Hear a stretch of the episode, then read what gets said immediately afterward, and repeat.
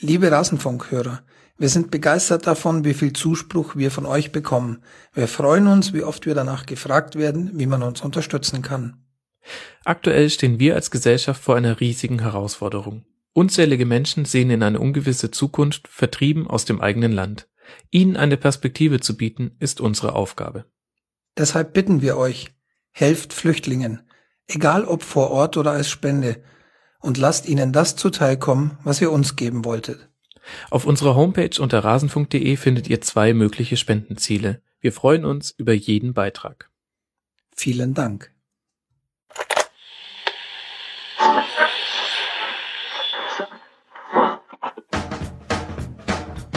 Die Rasenfunk-Schlusskonferenz.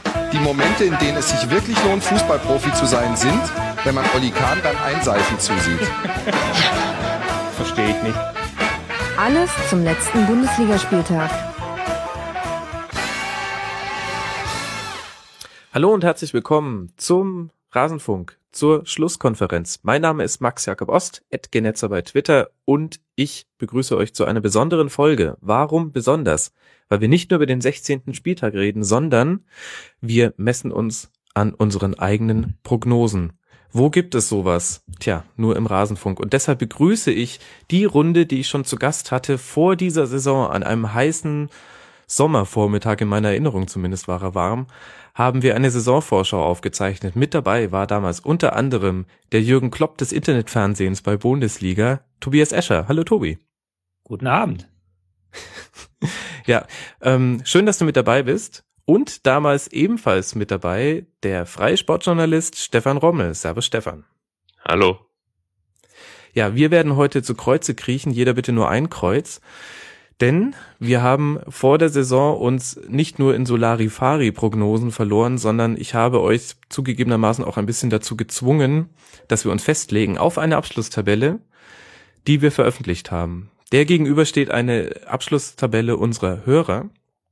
Und auch wenn jetzt erst die Hälfte der Saison rum ist, und es kann, ich möchte betonen, es kann immer noch alles genauso kommen, wie wir es vorhergesagt haben. Das ist mir wichtig.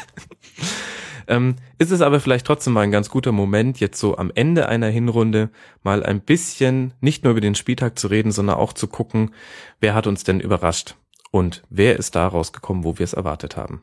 Finde die, die Idee auch so toll wie die Hörer und ich. Auf jeden Fall, auch wenn es bei einigen Sachen natürlich peinlich wird. Aber so unzufrieden bin ich gar nicht mit meiner Tabelle, wenn ich mir die jetzt nochmal angucke. Auch an diesen Worten wirst du dich jetzt messen lassen müssen in den nächsten, was weiß ich, vier, fünf Stunden. Nein. Ähm, bevor wir anfangen, muss ich noch einen Dank loswerden an unseren Hörern A. Zeigler. Es ist nicht der A. Zeigler, der unter mitmachen.rasen.de für jeden einzelnen Verein einen Thread im Forum angelegt hat, mir da ganz viel Arbeit abgenommen hat. Herzlichen Dank dafür. Ähm, sehr schöne Aktion von dir. Und diese Threads werden wir noch weiter verwenden können, denn ich sage es jetzt schon mal, denn wer weiß, ob ihr bis zum Ende der Folge durchhört. Es wird nächste Woche keine Schlusskonferenz zum 17. Spieltag geben. An der Stelle werde ich jetzt dann noch so ein ähm, enttäuschtes äh, Buhn ein reinschneiden danach. Uh. Nein. ja. Ah, danke, Tobi. Jetzt muss ich es nicht mehr machen. Wobei es nicht so arg enttäuscht war. Ähm, nein, also es gibt keine Schlusskonferenz am nächsten Montag. Dafür aber gibt es einen Rasenfunk Royal in der Winteredition. Das heißt, wir machen dasselbe, was wir schon im letzten Sommer gemacht haben. Ich spreche mit 18 Gästen zu 18 Vereinen in einer Mammutsendung, die sich über mehrere Teile erstreckt, über die bisherige Hinrunde. Wann das genau veröffentlicht wird, nagelt mich da bitte auf keinen Termin fest. Ich hoffe zwischen den Jahren.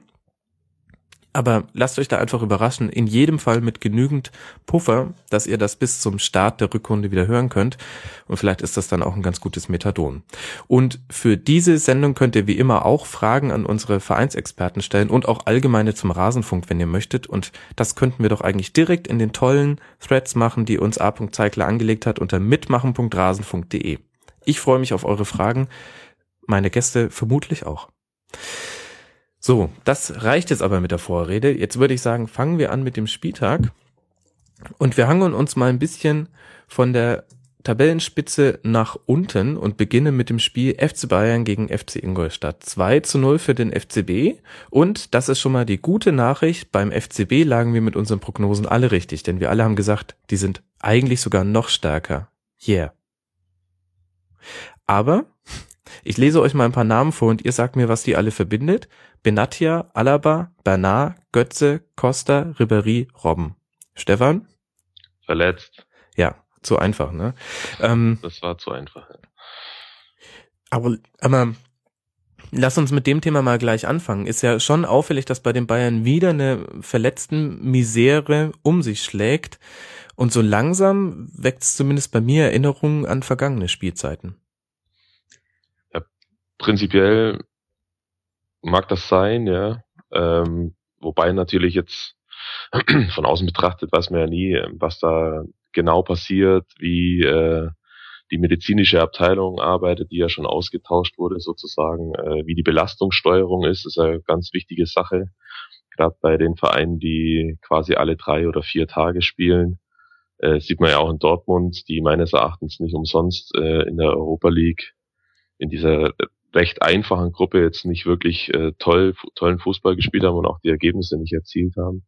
Aber das hat meines Erachtens damit zu tun, dass äh, dann die Bundesliga doch wichtiger ist und äh, Tuchel dementsprechend halt die Belastung auch ein bisschen dosiert für wichtige Spieler und bei Bayern München es soll, sollte es eigentlich genauso sein, woran jetzt die vielen Verletzungen und es sind ja auch sehr viele Muskelverletzungen, wenn ich das richtig äh, sehe, auch Mhm. äh, wieder mit dabei äh, liegen.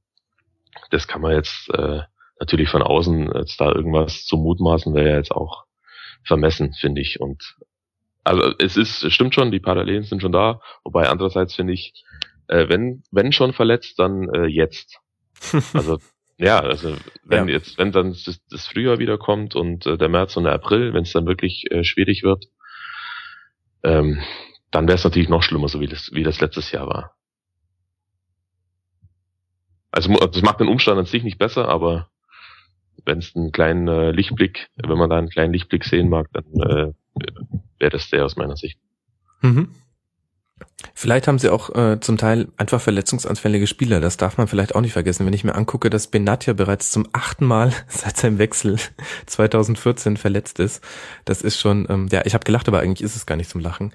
Ähm, vielleicht auch äh, zum Teil so eine äh, Neigung zu Verletzungen. Gut, aber lasst uns mal über das Spiel reden. Äh, Tobi, ich hatte den Eindruck, dass die Bayern überrascht wirkten von den hochverteidigenden Ingolstädtern. Das fand ich wiederum überraschend. Ja, die waren schon letzte Woche bei Gladbach so ein bisschen überrascht, wobei ähm, jetzt bei Ingolstadt müssten sie eigentlich von ähm, Pep darauf vorbereitet gewesen sein, weil Ingolstadt eigentlich ziemlich genau das gespielt hat, was sie sonst gespielt haben. So ein Pressing, das so halb mannorientiert ist, halb ähm, raumorientiert, wo die Spieler immer sehr flexibel ihre Gegenspieler wechseln im 4-3-3 und das hat Ingolstadt durchgezogen, auch gegen die Bayern. Ähm, Deswegen wieder ein bisschen seltsam. Die Bayern sind momentan, habe ich das Gefühl, nicht so gut im Tritt, wie sie noch vor vier Wochen waren. Verletzung einerseits. Andererseits haben sie tatsächlich am, im Moment Probleme mit so einem Pressing, wenn der Gegner tatsächlich mal sie früh stört. Mhm.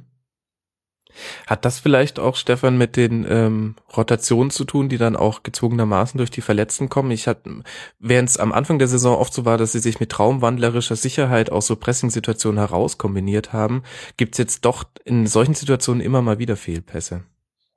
Ich glaube nicht, dass das mit der personellen Besetzung der Mannschaft zu tun hat, sondern dass, ich meine, der Lahm war das am äh, Samstag nach dem Spiel, der das nochmal verdeutlicht hat, ähm, dass bei einigen Spielern dann vielleicht ein bisschen die Konzentration fehlt oder die, die der Fokus auf die einfachen Sachen oder das Wesentliche und dann kommt dann, äh, wenn das dann kumuliert bei ein paar Spielern, dann hat man halt auch gegen eine Mannschaft, die das halt super macht, wie Ingolstadt, die auch sehr unbequem ist, äh, zu spielen, gerade beim Heimspiel, also bei einem Heimspiel von Bayern jetzt in dem Fall, bekommt man halt auch da Probleme. Und am Schluss sind es dann halt individuelle Leistungen der Bayern, die so ein Spiel entscheiden, oder wie beim 1 zu 0 halt äh, mal wieder ein langer Ball. Also eigentlich relativ simpel. Mhm. Und sie können sich, glaube ich, auch bei Manuel Neuer bedanken. Also jetzt speziell in dem Spiel, das hätte auch in die andere Richtung ausgehen können. Ja, aber dafür ist er auch da. Das ist wohl wahr. Und bevor wir uns jetzt dann feiern, dass wir alle drei vorher gesagt haben, dass die Bayern auf Platz eins liegen werden, unsere Hörer haben es auch getan, das ist jetzt vielleicht auch nicht die große Kunst gewesen, aber lasst mal ein bisschen über Ingolstadt sprechen. Vor der Saison haben wir haben wir sie relativ stark eingeschätzt, haben gesagt, dass sie ähm, verglichen mit der Zweitligasaison trotzdem eine gute Rolle spielen werden in der ersten Liga. Stefan hat sie auf Platz 14 getippt, Tobi und ich auf 15 und die Hörer, man höre und staune im wahrsten Sinne des Wortes, auf Platz 17. Und jetzt gucke ich mal so auf die Zwischenbilanzen, da liegen sie auf Platz 11 mit 20 Punkten. Was macht denn Ingolstadt gut, Tobi? Sie haben ein starkes Pressing. Ähm, dadurch, dass sie in 4-3-3-System spielen, das in dieser Saison doch kaum einer spielt, ragen sie so ein bisschen heraus und stellen auch den Gegner vor eine Herausforderung, auf die er sonst normalerweise nicht trifft. Also sie sind kein Team, das dies, diesem 4-2-3-1-Dogma beugt, sondern halt tatsächlich hohes Pressing, ähm, viel Mannorientierung, viel, ähm, viel Rauf da. Das ist schon, da waren schon einige überfordert gegen Ingolstadt damit. Und ähm, sie haben halt auch eine hohe Eingespieltheit, weil halt der Kader zusammengeblieben ist im Vergleich zur letzten Saison. Sie führen eigentlich nahtlos das vor, was sie vergangene Hinrunde gemacht haben. Also Rückrunde letztes Jahr war nicht so geil, aber Hinrunde und das ist jetzt eigentlich ein Spiegel von dem Spiel. Und damit haben sie doch den einen oder anderen Bundesligisten überrascht.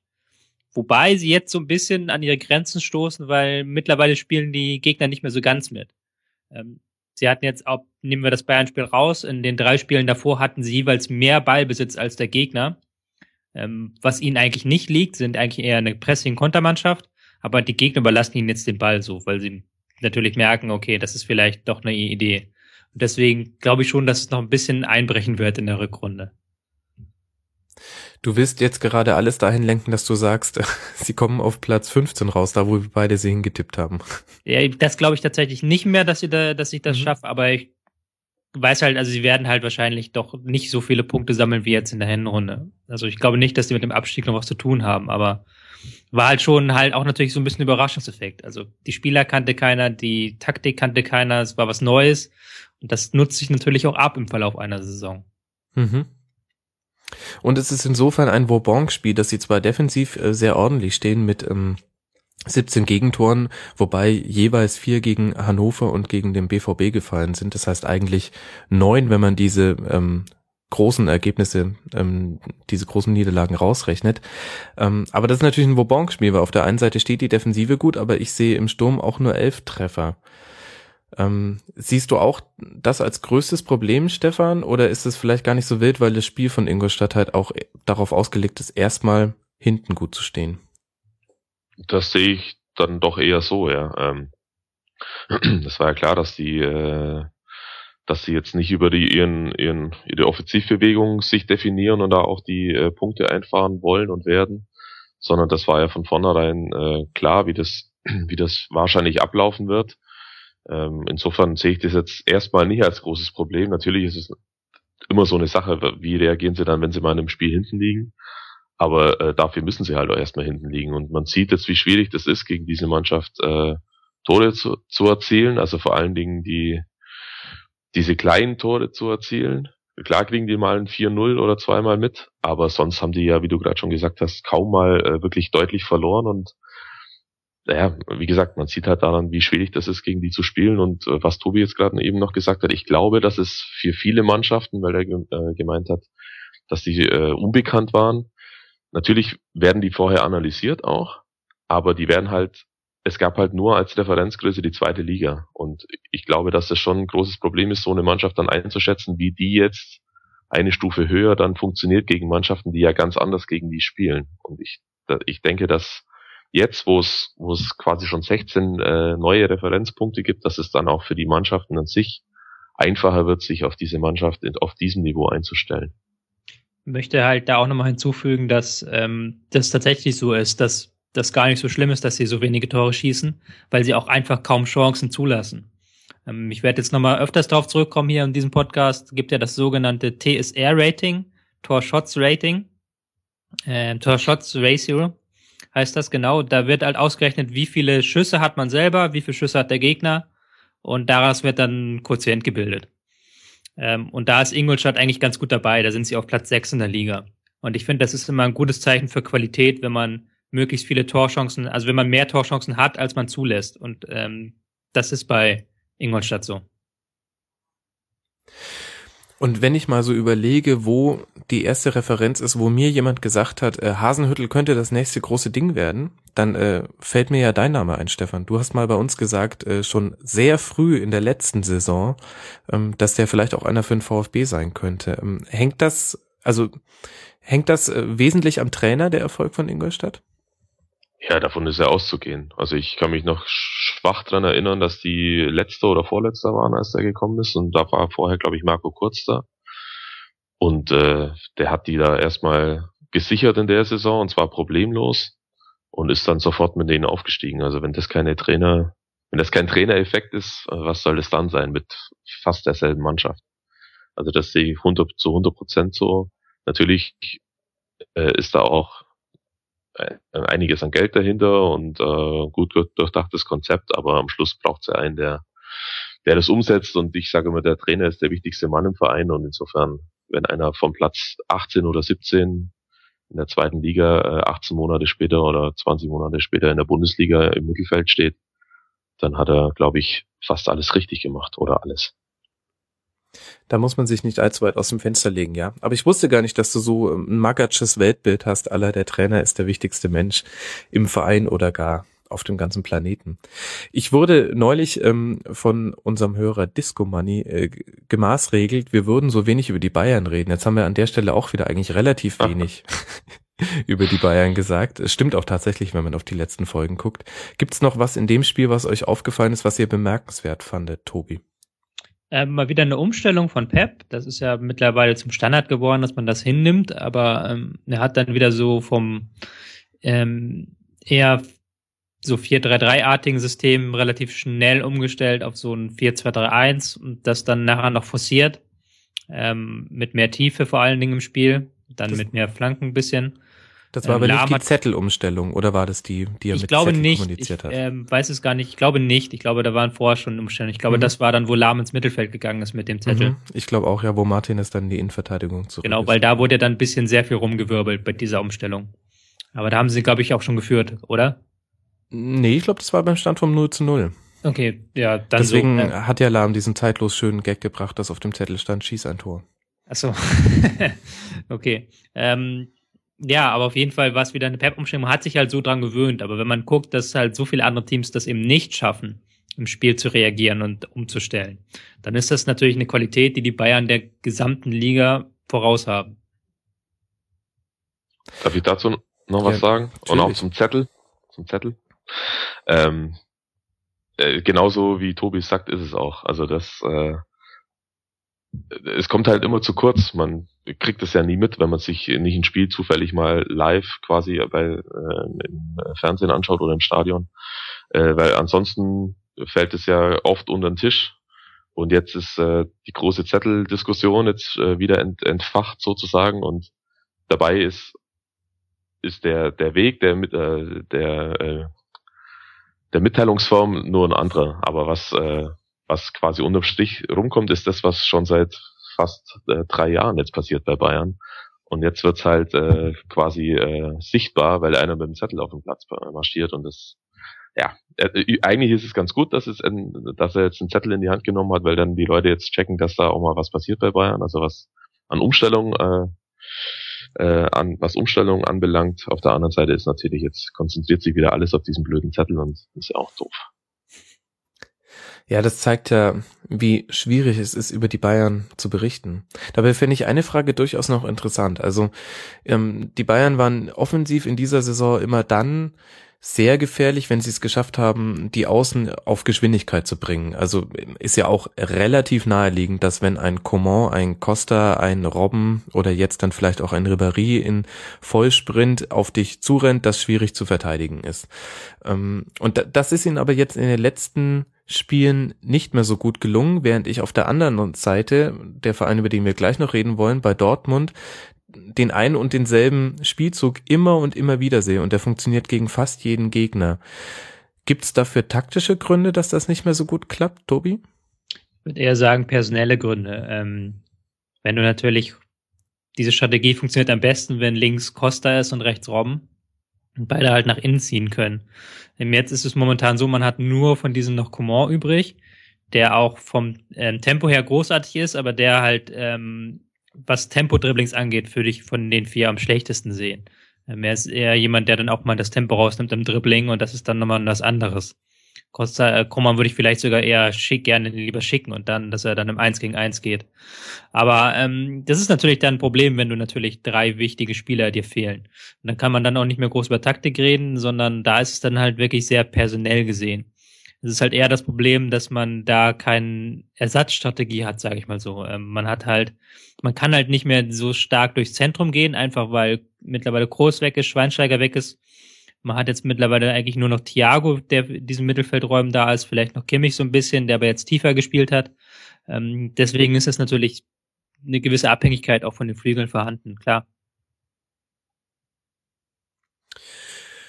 Gut, und bevor wir jetzt dann in eine Kaderanalyse reingehen, das mache ich dann im Rasenfunk Royal mit einem FC Bayern-Experten. Das geht dann ja auch jetzt über dieses 2 zu 0 hinaus.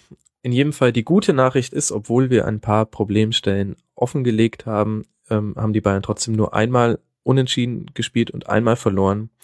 Das heißt nur fünf Punkte abgegeben in dieser Hinrunde und sind mal wieder Herbstmeister, was natürlich die ganze Liga freut wie nichts. Und damit kommen wir zum nächsten Spiel. Dortmund gegen die Eintracht. Denn das ist der erste Verteidiger von Bayern. Und wenn wir uns mal an, Verfolger von Bayern, Entschuldigung, und wenn wir uns mal anschauen, wie wir vor der Saison über diese Mannschaft geredet haben, dann wurden unsere Erwartungen nochmal übertroffen. Also wir alle drei haben auf einen Tuchel-Effekt gesetzt und ähm, auch schon so leicht angedeutet, es könnte sein, dass vielleicht Spieler wie Mikitarian ihre gute Form aus der Vorbereitung beziehungsweise der Euroleague Qualifikation ähm, oder den ersten Spielen da bestätigen kann.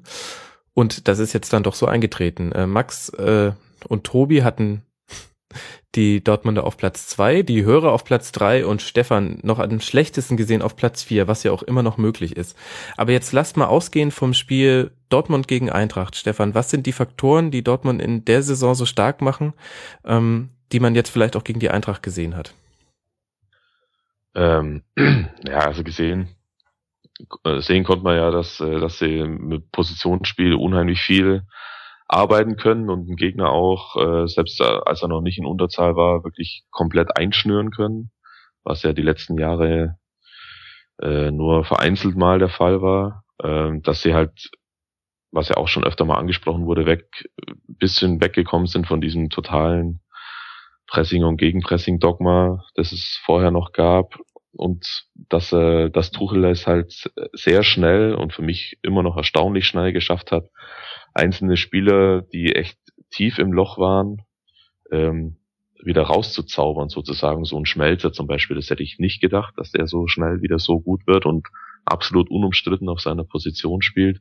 Oder er hat halt äh, gesehen, dass Spieler auf anderen Positionen genauso gut oder besser spielen können und dann für die Mannschaft einfach wertvoller sind, wie in Ginter zum Beispiel. Und das äh, ist natürlich schon super. Die äh, die Arbeit, die er da in, Trainings, in den Trainingslagern gemacht hat, so detailversessen und ähm, so ganz genau, selbst beim Abmessen von, von einfachsten äh, Übungen, ähm, die Abstände äh, zu halten, das macht sich jetzt halt bemerkbar, wobei ich auch sagen muss, dass für einen Tabellenzweiten natürlich, wie wir sind jetzt Gegentore? 19 oder 20? 21. Dass das halt zu viel ist, finde ich. Und das hat, denke ich, auch ein Grund. Aber den, da werde ich gleich vielleicht noch was dazu sagen. Oh, schöner Teaser. Ja. Aber kann man ja auf der anderen Seite sagen, Tobi, ähm, Dortmund hat ja auch nur noch eine Unentschieden mehr und eine Niederlage mehr als die Bayern in dieser Hinrunde. Also mit einer solchen Leistung wäre man in früheren Spielzeiten auch selbst Herbstmeister geworden. Ja, ähm, und die waren auch eher ärgerlich natürlich, die ähm, Unentschieden und Niederlagen. Aber Dortmund hat halt als einzige Mannschaft neben Bayern die Qualität halt sehr ähm, konstant zu spielen. Das hat man jetzt am Wochenende wieder gesehen. Ähm, früher Rückstand gegen Frankfurt, der aus dem Nichts fiel, einzige Frankfurter Chance im ganzen Spiel.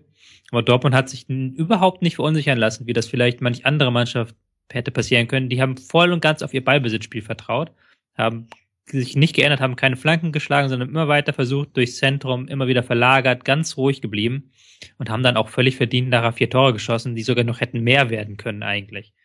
Ähm, ist dann auch die gelb-rote Karte war dann im Endeffekt auch relativ egal. Man hatte das Gefühl, selbst wenn Frankfurt da mit zwölf Spielern spielt, hätte ähm, Dortmund das Ding noch locker gewonnen. Einfach weil sie in ihrem Ballbesitzspiel so überlegen waren. Und das ist halt dann die Qualität, die Bayern und Dortmund halt allen in der Liga voraus haben. Und ich würde sogar jetzt einen Schritt weitergehen und in dieser momentanen Form, also wenn Dortmund in der besten Elf in der Bundesliga spielt und dann wirklich wie gestern das auf den Platz bekommt, ähm, dann sind sie wirklich fast so gut, wenn nicht sogar besser als die Bayern momentan. Mit, moment, mit momentan meinst du in den letzten drei Wochen? Die letzten drei Wochen. Also Bayern ja. ist ein bisschen eingeknickt jetzt und Dortmund ist ja doch nochmal ähm, kommen jetzt, außer dieses blöde Spiel gegen Hamburg, aber ansonsten haben sie auch wieder gute Leistung gezeigt. Weil Was? sie halt auch, auch noch ein bisschen flexibler sind. Sie haben ja auch noch mehr, was durchs Zentrum geht, ähm, arbeiten noch stärker mit ähm, Überzahlbildung auf den Flügeln auch, kommen deswegen so ein bisschen besser von den Flügeln ins Zentrum. Das ist einfach, hat einfach alles Hand und Fuß, was die machen. Was beim Fußball von Vorteil ist. Und wenn man Leon Andreasen heißt, dann äh, kann man sogar beides gerne verwenden. Das ist eine ziemlich steile These. Ähm, vielleicht sollte ich so den Sendungstitel machen, wobei es mir eigentlich ein bisschen zu reißerisch ist, dass äh, die Dortmunder besser sind als Bayern. Jetzt ja, habe ich auch nicht gesagt, nicht? So hab ich ich habe ja momentan gesagt. Ja, ja, ich weiß. Aber wenn ich es als Sendungstitel mache, dann muss ich es ja kürzen. Tobi. Tobi, du bist auch Journalist, du weißt genau, wie es funktioniert. Ich werde es ja nicht tun. Es ist ja hier der Rasenfunk. Äh, Stefan, ich hatte den Eindruck, du wolltest da etwas entgegnen. Nicht entgegnen. Ich wollte eine Frage in den Raum stellen oder eine These sozusagen. Und gleichzeitig damit verknüpft eine Frage an Tobi. Und zwar, ähm, kann es sein, dass der viel gelobte Julian Weigel das Problem ist, was die Defensivbewegung bei Dortmund anbelangt? Also ich habe äh, nur zwei, drei Spiele komplett ganz gesehen also Bundesligaspiele, ein paar mehr, auch wenn man die anderen äh, Wettbewerbe dazu nimmt.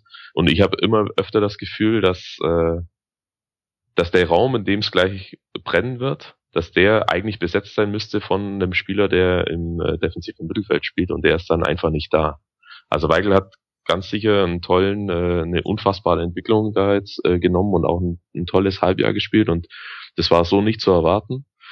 Aber da habe ich immer öfter das Gefühl, dass es dass genau diese Position ist, diese ist, äh, die der Gegner relativ schnell überspielen kann.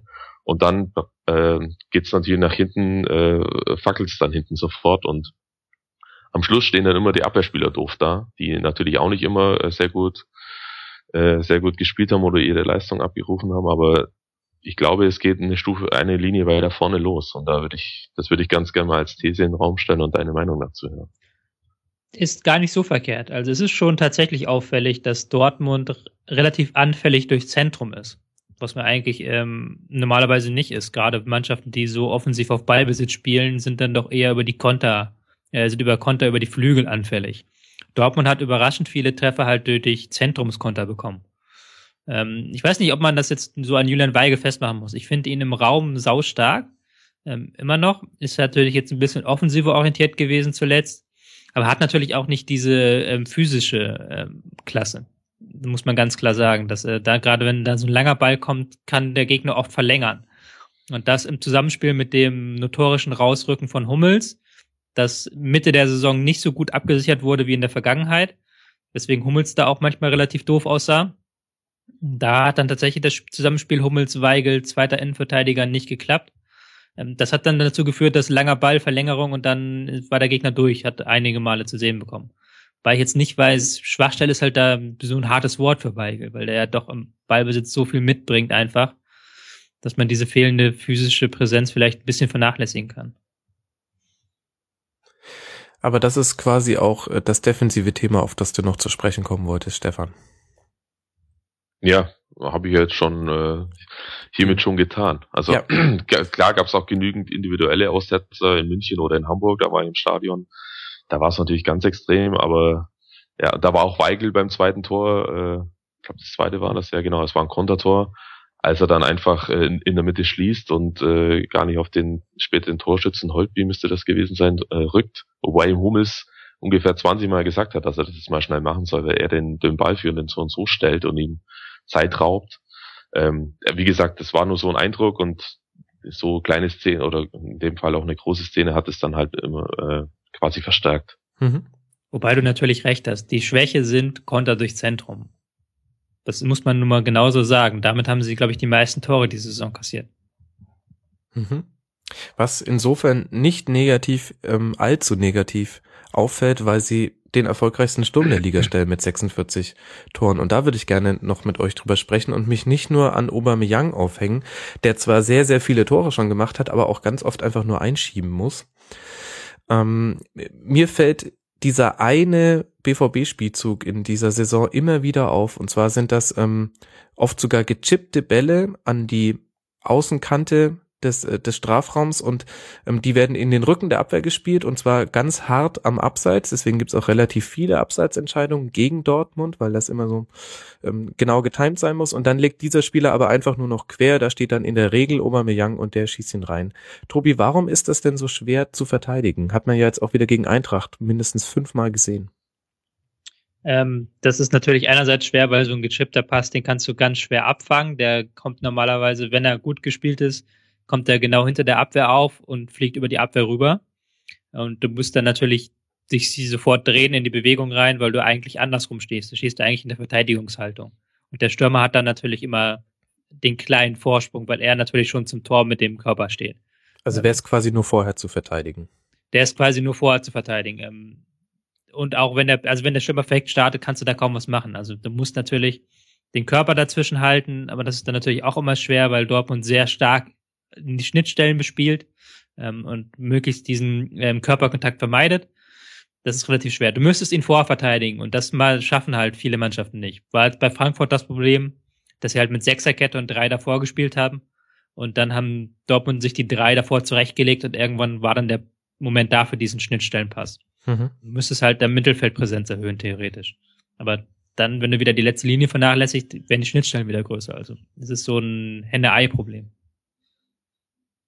Ja, sehe seh ich auch so, wenn ich da kurz einhaken darf. Und zwar äh, kommt Dortmund dann natürlich auch äh, zugute sozusagen, dass sie halt unglaublich ballsichere Spieler in dieser Linie davor haben. Also die können sich auch 50 Mal den Ball hin und her spielen, ohne dass er irgendwie äh, verspringt. Der kommt halt immer genau in den richtigen Fuß, im, im, in der richtigen Geschwindigkeit und im richtigen Timing und die warten dann einfach.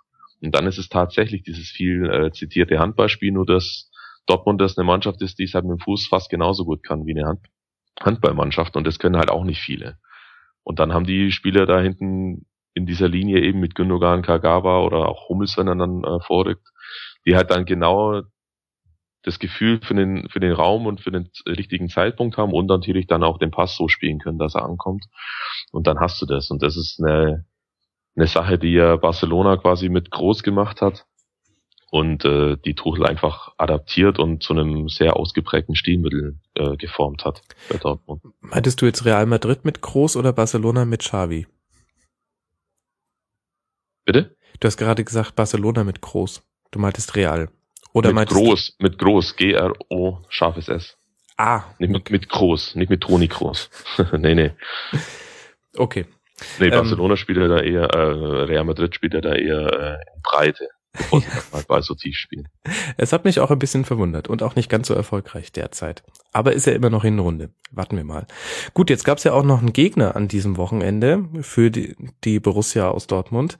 Und das ist die Eintracht aus Frankfurt die jetzt auf Platz 15 angekommen ist. Das dürfte die schlechteste Saisonplatzierung in diesem Jahr sein.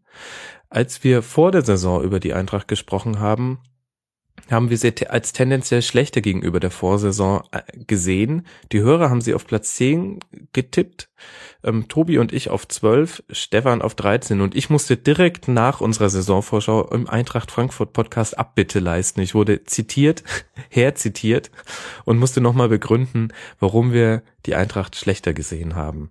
Das habe ich dann auch übrigens getan. Kann man jetzt noch nachhören. Wenn wir jetzt mal auf dieses Spiel gegen Dortmund gucken und vielleicht auch noch das vorherige Spiel gegen Darmstadt mit reinnehmen, Tobi, wo liegen denn aktuell die Probleme bei der Eintracht?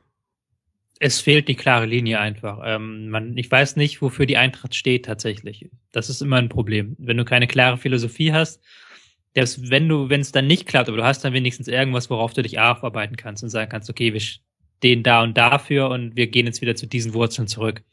Frankfurt hat keine Wurzeln, zu denen sie zurückgehen können. Das ist beliebiger Fußball. Also das, die können, die sind jetzt nicht irgendwo, dass man sagen kann, da sind sie unterirdisch, aber die können halt nichts besonders gut. Weder besonders gut kontern, noch besonders gut Ball besitzen, noch besonders gut verteidigen, wie man jetzt wieder gesehen hat gegen ähm, Dortmund, weil das war keine gute Verteidigung, auch wenn Fee das nachher anders gesehen hat.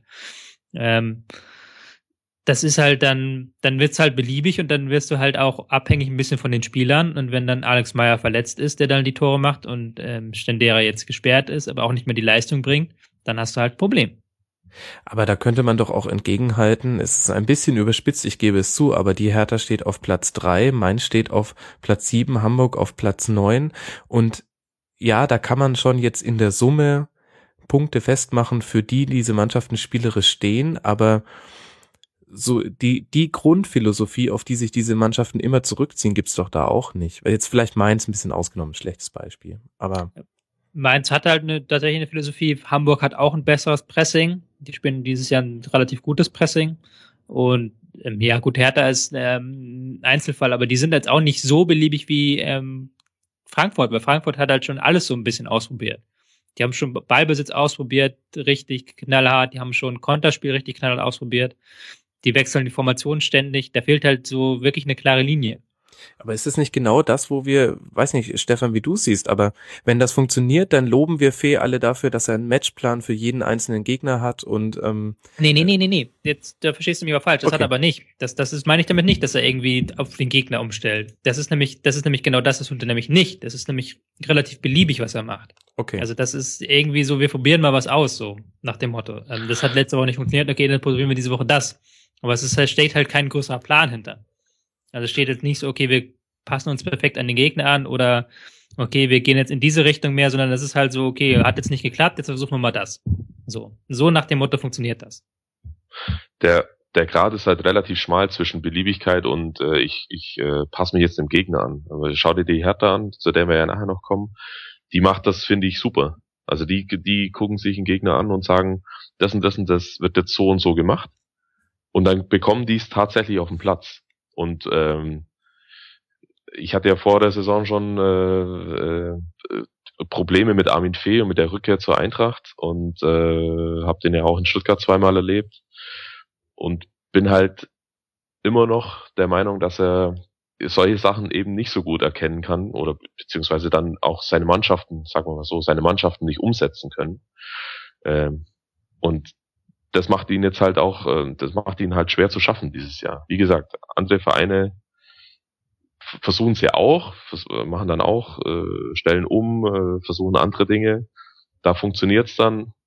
Das darf man dann aber nicht verwechseln mit, keine Ahnung, mit Aktionismus oder einfach nur Beliebigkeit und äh, jetzt einen wirklich äh, fundierten Plan für das nächste Spiel.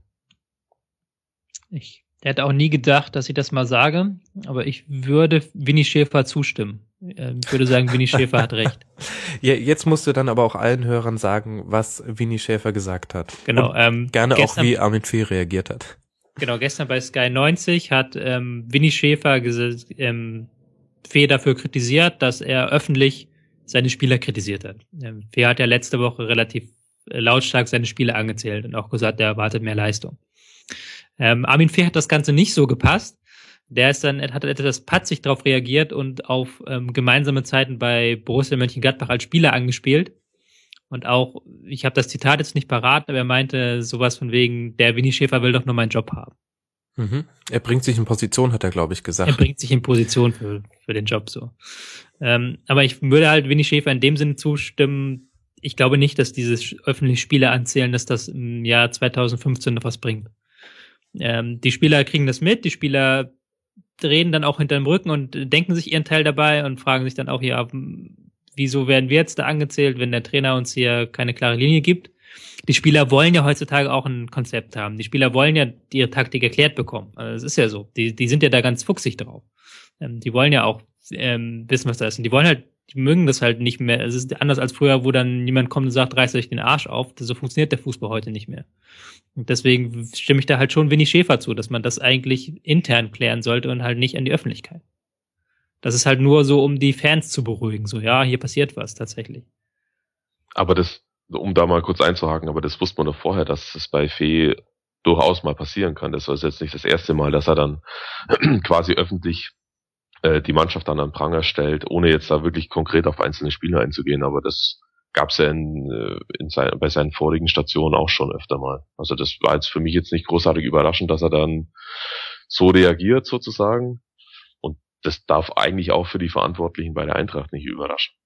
Nee. Das, also klar, äh, an und für sich im Kern seiner Aussage äh, ist es zweifelhaft, wie er es macht, aber dass, dass er es macht, finde ich jetzt nicht überraschend. Und es ist doch vor allem auch nur die eine Seite der Medaille. Also ich finde es ein bisschen schwierig, einen Trainer nur daran zu bewerten, wie er öffentlich auftritt, weil wir doch alle wissen, wir sind alle in einem journalistischen Umfeld unterwegs. Das ist auch zum Teil ähm, äh, taktisch, zum Teil muss es gemacht werden. Tobi hat ja selber gesagt, naja, das war auch so ein bisschen Reaktion auf die Fan. Emotionen nach dem wirklich sehr schlimmen Derby gegen Darmstadt. Also ich, ich finde, ihn nur dafür zu kritisieren, finde ich ein bisschen hart, weil da müsste man eher noch wissen, wie, wie er in der Mannschaft ankommt und ob es nicht vielleicht so ist, dass er gerade durch sowas auch so eine Wagenburg-Mentalität ähm, irgendwie aufbauen will, dass er sagt, schaut, alle machen euch fertig und jetzt habe ich ihnen Zucker hingeschmissen, einfach, dass wir eine Woche Ruhe haben und ich habe extra keine Namen genannt oder sonst wie. Also das finde ich, ich finde es erstaunlich, dass wir jetzt tatsächlich so viel über den Trainer reden, wie bisher noch bei keinem Verein. Man könnte ja eigentlich auch mal die Kaderfrage stellen. Der Kader ist nicht schlecht. Findest du? Ich finde auf den Außenpositionen Hasebe als Rechtsverteidiger kann klappen, muss aber halt auch nicht. Nö, das stimmt. Ähm, deswegen fand ich auch die Raute am Saisonanfang noch am besten ähm, von der Formation her. Aber grundsätzlich hast du da halt ähm, gerade im Zentrum hast du Stendera, hast Reinhardt, äh, eigentlich ein ganz starker, taktisch cleverer Spieler. Ähm, du kannst halt mit Meier vorne arbeiten, mit Seferovic, den ich richtig, richtig gut finde. Ähm, der auch, glaube ich, nicht mehr so lange zu halten ist, weil der einfach Geschwindigkeit hat, weil der Technik hat, weil der den ähm, weil er einen Körper hat, das ist halt schon sehr schön. Und jetzt kommen halt auch noch ein paar Jüngere ähm, nach, die auf die ähm, Fee ja nicht setzt, was ja auch Kritik einbringt. Ähm, ich finde das jetzt nicht absteigerwürdig, diesen Kader, ehrlich gesagt. Deswegen haben wir beide ja die Eintracht auch vor der Saison auf Platz 12 getippt. okay, aber ich sehe schon, ähm, wir machen ein Hauptproblem tatsächlich mit dem Trainer fest und dann wird man mal gucken. Ich denke, sie spielen jetzt äh, am letzten Spieltag noch zu Hause gegen Werder. Da sollte was punktemäßig runterfallen, ist ja auch ein direkter Tabellennachbar. Sonst wird das eine sehr ungemütliche Winterpause trotz Klimaerwärmung. Aber ich sehe schon, wir haben, äh, glaube ich, genügend über die Eintracht geredet. Lasst mal zum nächsten Spiel kommen und wir gehen ja in der Tabelle von Platz eins abwärts. Wir haben über die Bayern geredet, wir haben über das Spiel der Dortmunder geredet und wir reden jetzt, und da reiben sich manche verwundert die Augen und ganz viele Hörer freuen sich auf dieses Segment, weil ich zu Kreuze kriechen darf. Hertha BSC steht gerade auf Platz drei und haben das an diesem Spieltag erreicht durch ein 4 zu 0 bei Darmstadt. Aber bevor wir über Darmstadt reden, muss ich jetzt Abbitte leiten, leisten. Ich habe die Hertha in der Saisonvorschau auf Platz 17 getippt. Obwohl ich tatsächlich der Einzige in unserer Runde war, der sie tendenziell ein bisschen stärker in der Vorsaison gesehen hat. Das war damals schon sehr paradox. Ähm, hing ehrlich gesagt damit zusammen, dass ich Werder von 17 wieder weggeschoben habe in meiner Endtabelle. Hätte ich das mal nicht gemacht. Ähm, aber ich möchte jetzt mal hier betonen, die Hörer lagen auch nicht so weit entfernt mit Platz 16 für die Hertha. Stefan hat sie auf Platz 15 und Tobi ist zumindest derzeit am nächsten an der Wahrheit mit Platz 14. Aber man muss dich tatsächlich da nochmal ein bisschen rausnehmen, weil alt, wenn man es hört, dann hört man tatsächlich, wie ich nur auf die Hertha einkloppe und du sie immer verteidigst im Podcast und nachher haben wir komplett unterschiedlich getippt. Ja, das stimmt. Äh, ich habe tatsächlich, ich habe auch ähm, ich habe auch die Transfers äh, gelobt und alles und äh, das ist ja eigentlich auch, finde ich, einer der Punkte ähm, für die, also einer der Gründe für die jetzt gute Vorrunde. Jetzt traut sich keiner mehr was zu Hertha zu sagen, gell? Ja, kann ich schon verstehen. ja, doch, doch, also das stimmt schon. Ähm, Mitchell Weiser ist richtig stark eingeschlagen, ähm, hat bei Bayern sein Talent angedeutet, hat das jetzt nochmal richtig gezeigt, was er drauf hat. Hertha hat vor allen Dingen auch ein gutes Mittelfeld mit Skielbrett, Lustenberger, Darida. Das können nicht viele behaupten, dass sie da gleichzeitig so viel defensive Klasse, aber auch ähm, offensive Akzente setzen können aus dem Mittelfeld heraus. Dann noch vielleicht so ein interner Zugang, ähm, der mal, der auch schon lange abgeschrieben war, eigentlich, ähm, Kalu, mhm. der so als ewiges Talent galt, dass man aber nie bändigen kann. Und jetzt hat aber ähm, Dada das tatsächlich geschafft, dass Kalu auch defensiv Arbeit macht, aber halt offensiv trotzdem seine Leichtigkeit behält. Und dann hast du natürlich vorne mit Ibisevic einen Stürmer drin, der auch genauso abgeschrieben war und jetzt am Fließband trifft. Ähm, da passt halt momentan einfach alles zusammen. Damit hast du auch schon ein paar der Punkte angesprochen, die auch unser Hörer Trojan 182 in unserem Forum geschrieben hat. Er hat ähm, das Trainergespann genannt als äh, sehr wichtigen Faktor, die Defensive und ähm, ein Punkt, der mich beim ersten Lesen etwas überrascht hat, Stefan, die Fitness auch noch. Er hat äh, geschrieben, von uns wurde in der Saisonvorschau noch schwer kritisiert ähm, die Fitness der Hertha, vor allem bezogen auf die Rückrunde der Vorsaison. Und jetzt zahlt sich das harte Training aus. Er sagt, die Mannschaft ist eine der fittesten der Liga. Hm. Also das, das ja, der subjektive Eindruck mag sein. Das ist natürlich äh, quantitativ, quantitativ kann man das mit Sicherheit dann auch nachlesen äh, oder nachvollziehen. Gehört, natür gehört natürlich mit dazu. Ähm, ich weiß nicht mehr, wie, ob ich da in der in der Vorbereitung oder in der Sendung damals auch drauf eingegangen bin. Ich kann mich aber noch gut dran erinnern, dass ich äh, gesagt habe, dass ein Spieler wie der Rieder, den hätte ich gern bei einem anderen Verein gesehen. Da muss ich mittlerweile, äh, muss ich mich da revidieren und ich, es passt so ganz gut bei der Hertha, äh, auch mit diesem Spieler, der halt, der halt im Zentrum äh, in allen Belangen einen tollen Job macht und äh, sinnbildlich steht für die doch sehr geglückte äh, Einkaufspolitik. Auch Ibisevic hat natürlich wieder seinen oder einen, sag mal lieber einen Ausraster oder Aussetzer gehabt. Äh, bei dem Foul auf Schalke war das, glaube ich, und mit seiner anschließenden Sperre, aber danach halt das gezeigt, was er in Stuttgart vor drei Jahren zum letzten Mal gezeigt hat. Also zumindest im Torabschluss.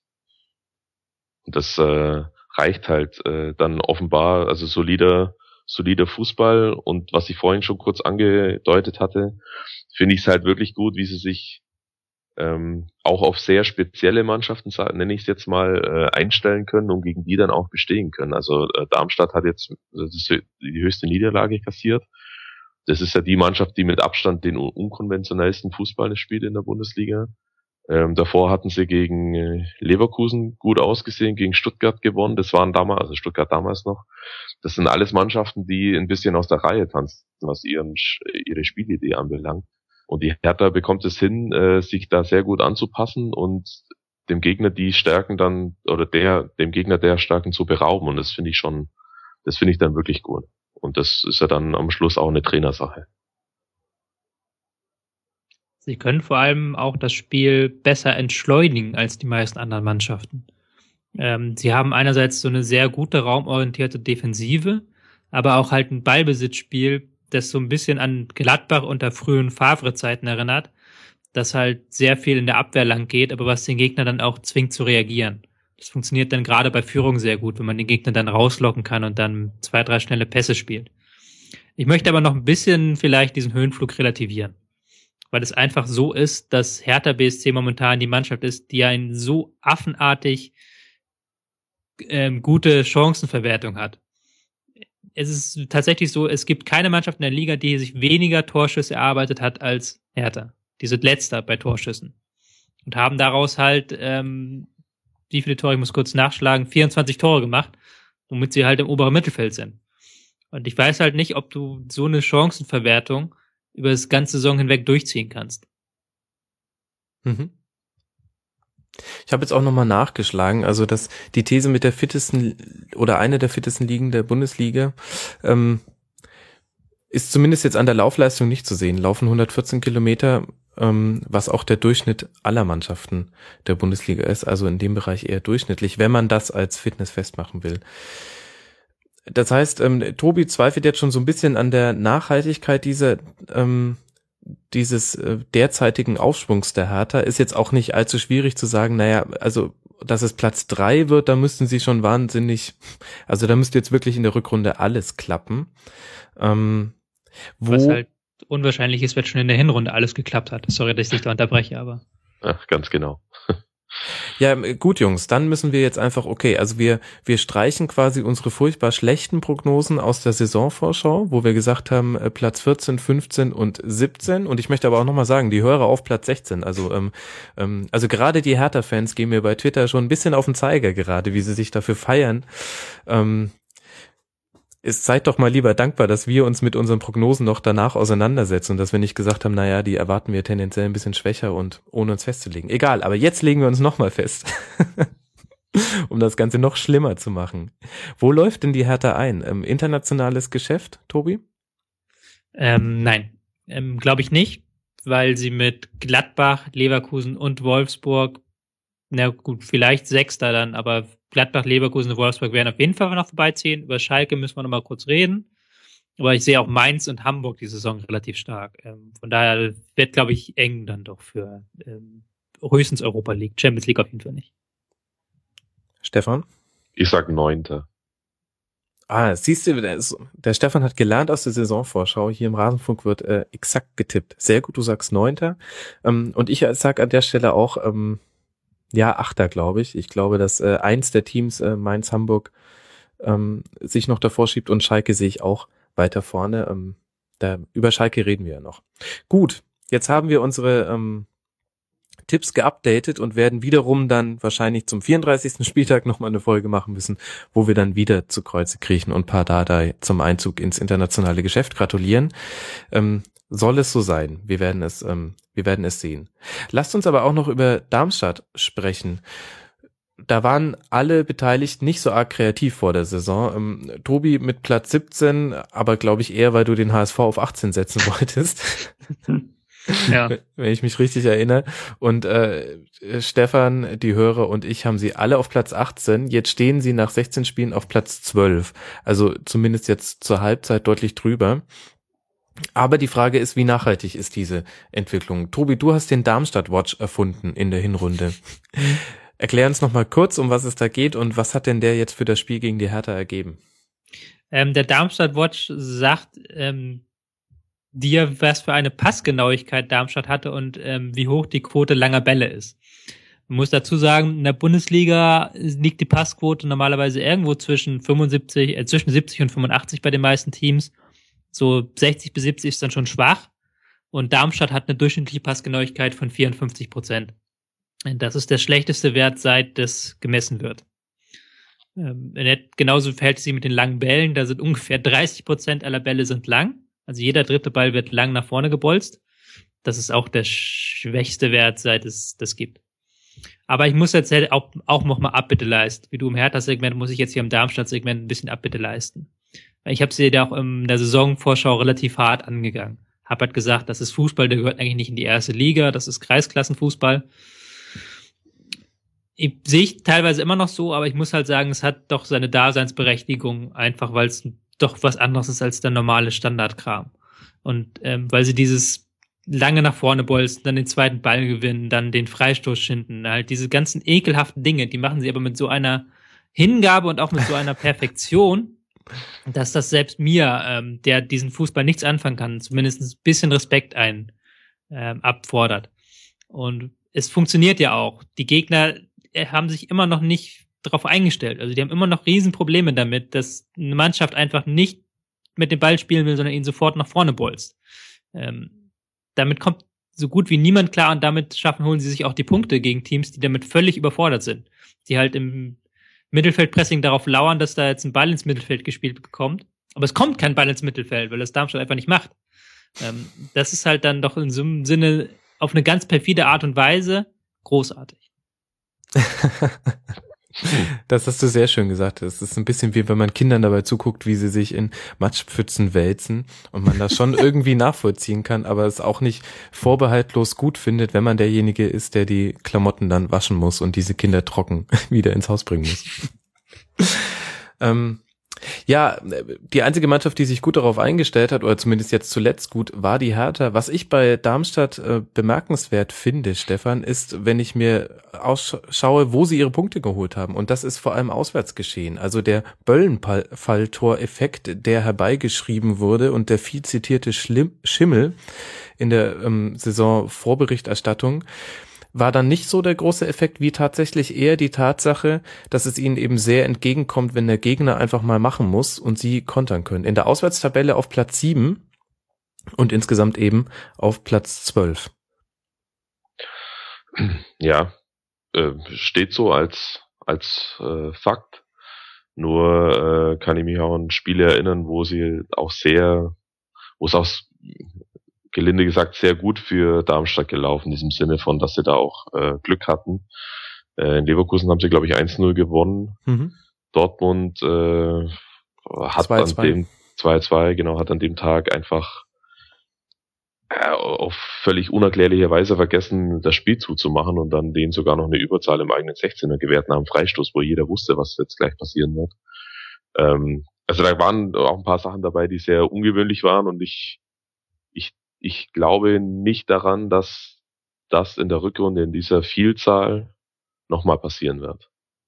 Und ich glaube auch daran, auch wenn das jetzt sehr stammtischmäßig ist, dass äh, Darmstadt, wenn sie mal mehr als zwei oder sogar drei Spiele am Stück verlieren, dass es dann äh, relativ schnell nach unten äh, gehen wird. Was jetzt nicht heißt, dass sie äh, definitiv absteigen, aber so hoch wie sie momentan in der Tabelle stehen, werden sie definitiv nicht ins Ziel einlaufen. Ich glaube immer noch dran, dass sie absteigen. Und würdet, würdest du dann auch Darmstadt empfehlen, seinen Spielstil zu verändern und traust du das Schuster zu?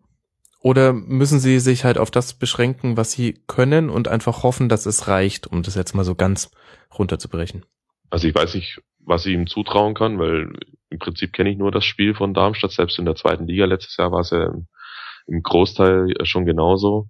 Ähm, insofern, ich, also ich würde da jetzt an seiner Stelle überhaupt nichts ändern. Das hat sich ja bewährt. Es hätte ja keiner gedacht, dass die so gut und vor allen Dingen mit so vielen Punkten dastehen zu diesem Zeitpunkt der Saison.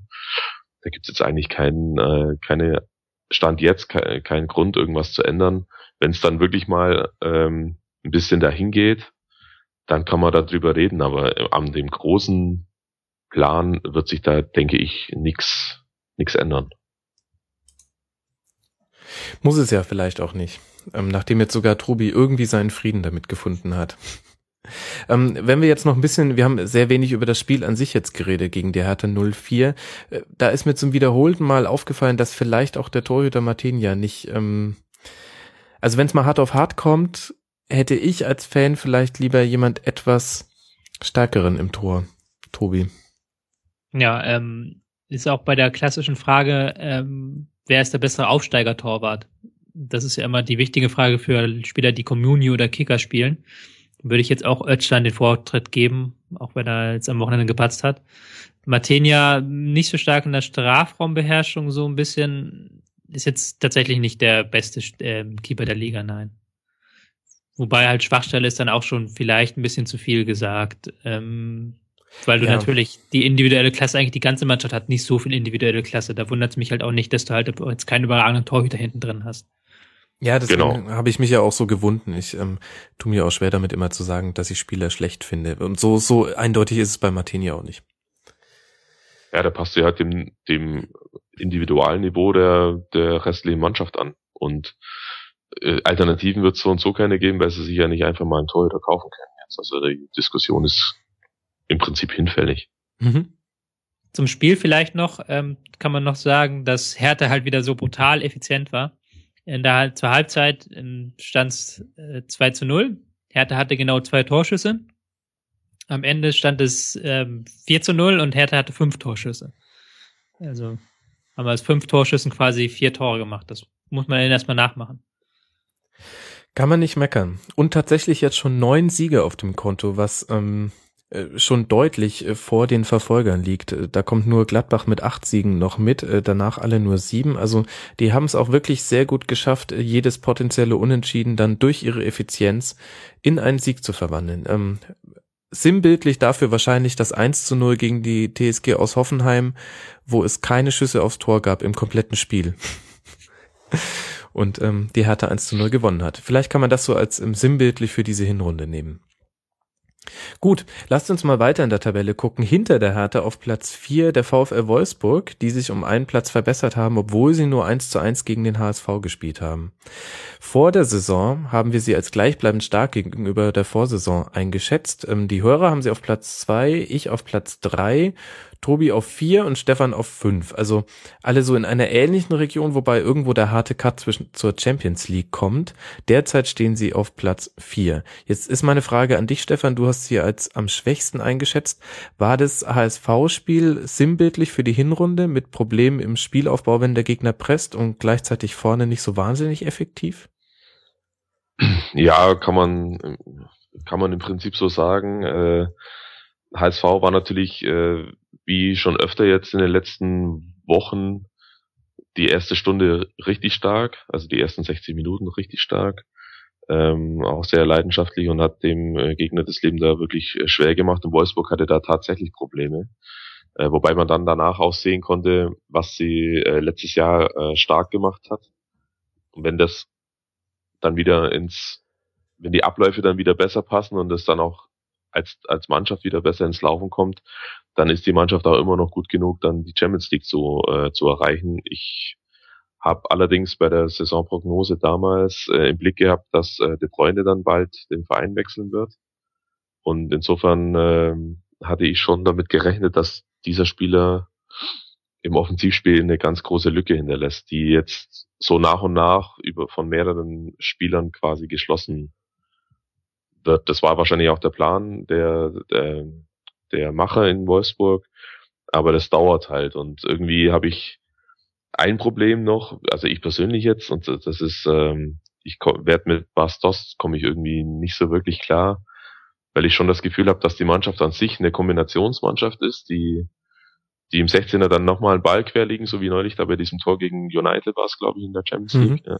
Ähm, und da ist, da passt er eigentlich nicht hin. Ich finde, dass er ein ein unglaublicher Killer im 16er ist. Auch Bälle direkt zu nehmen, so was er nicht, nicht, nicht jeder macht. Also viele nehmen ja noch einen zweiten Kontakt mit, aber er macht dann mit dem ersten gut weg oder, oder hat einen tollen Kopfball und so. Das finde ich alles super, aber irgendwie wirkt dieser Spieler für mich in der Mannschaft immer noch wie so ein, so eher geduldet als, äh, ja, ist so ein Gefühl. Also würde ich jetzt mhm. auch an, an Zahlen oder so gar nicht festmachen können, aber irgendwie habe ich das immer das Gefühl, der, der, passt da irgendwie nicht dazu.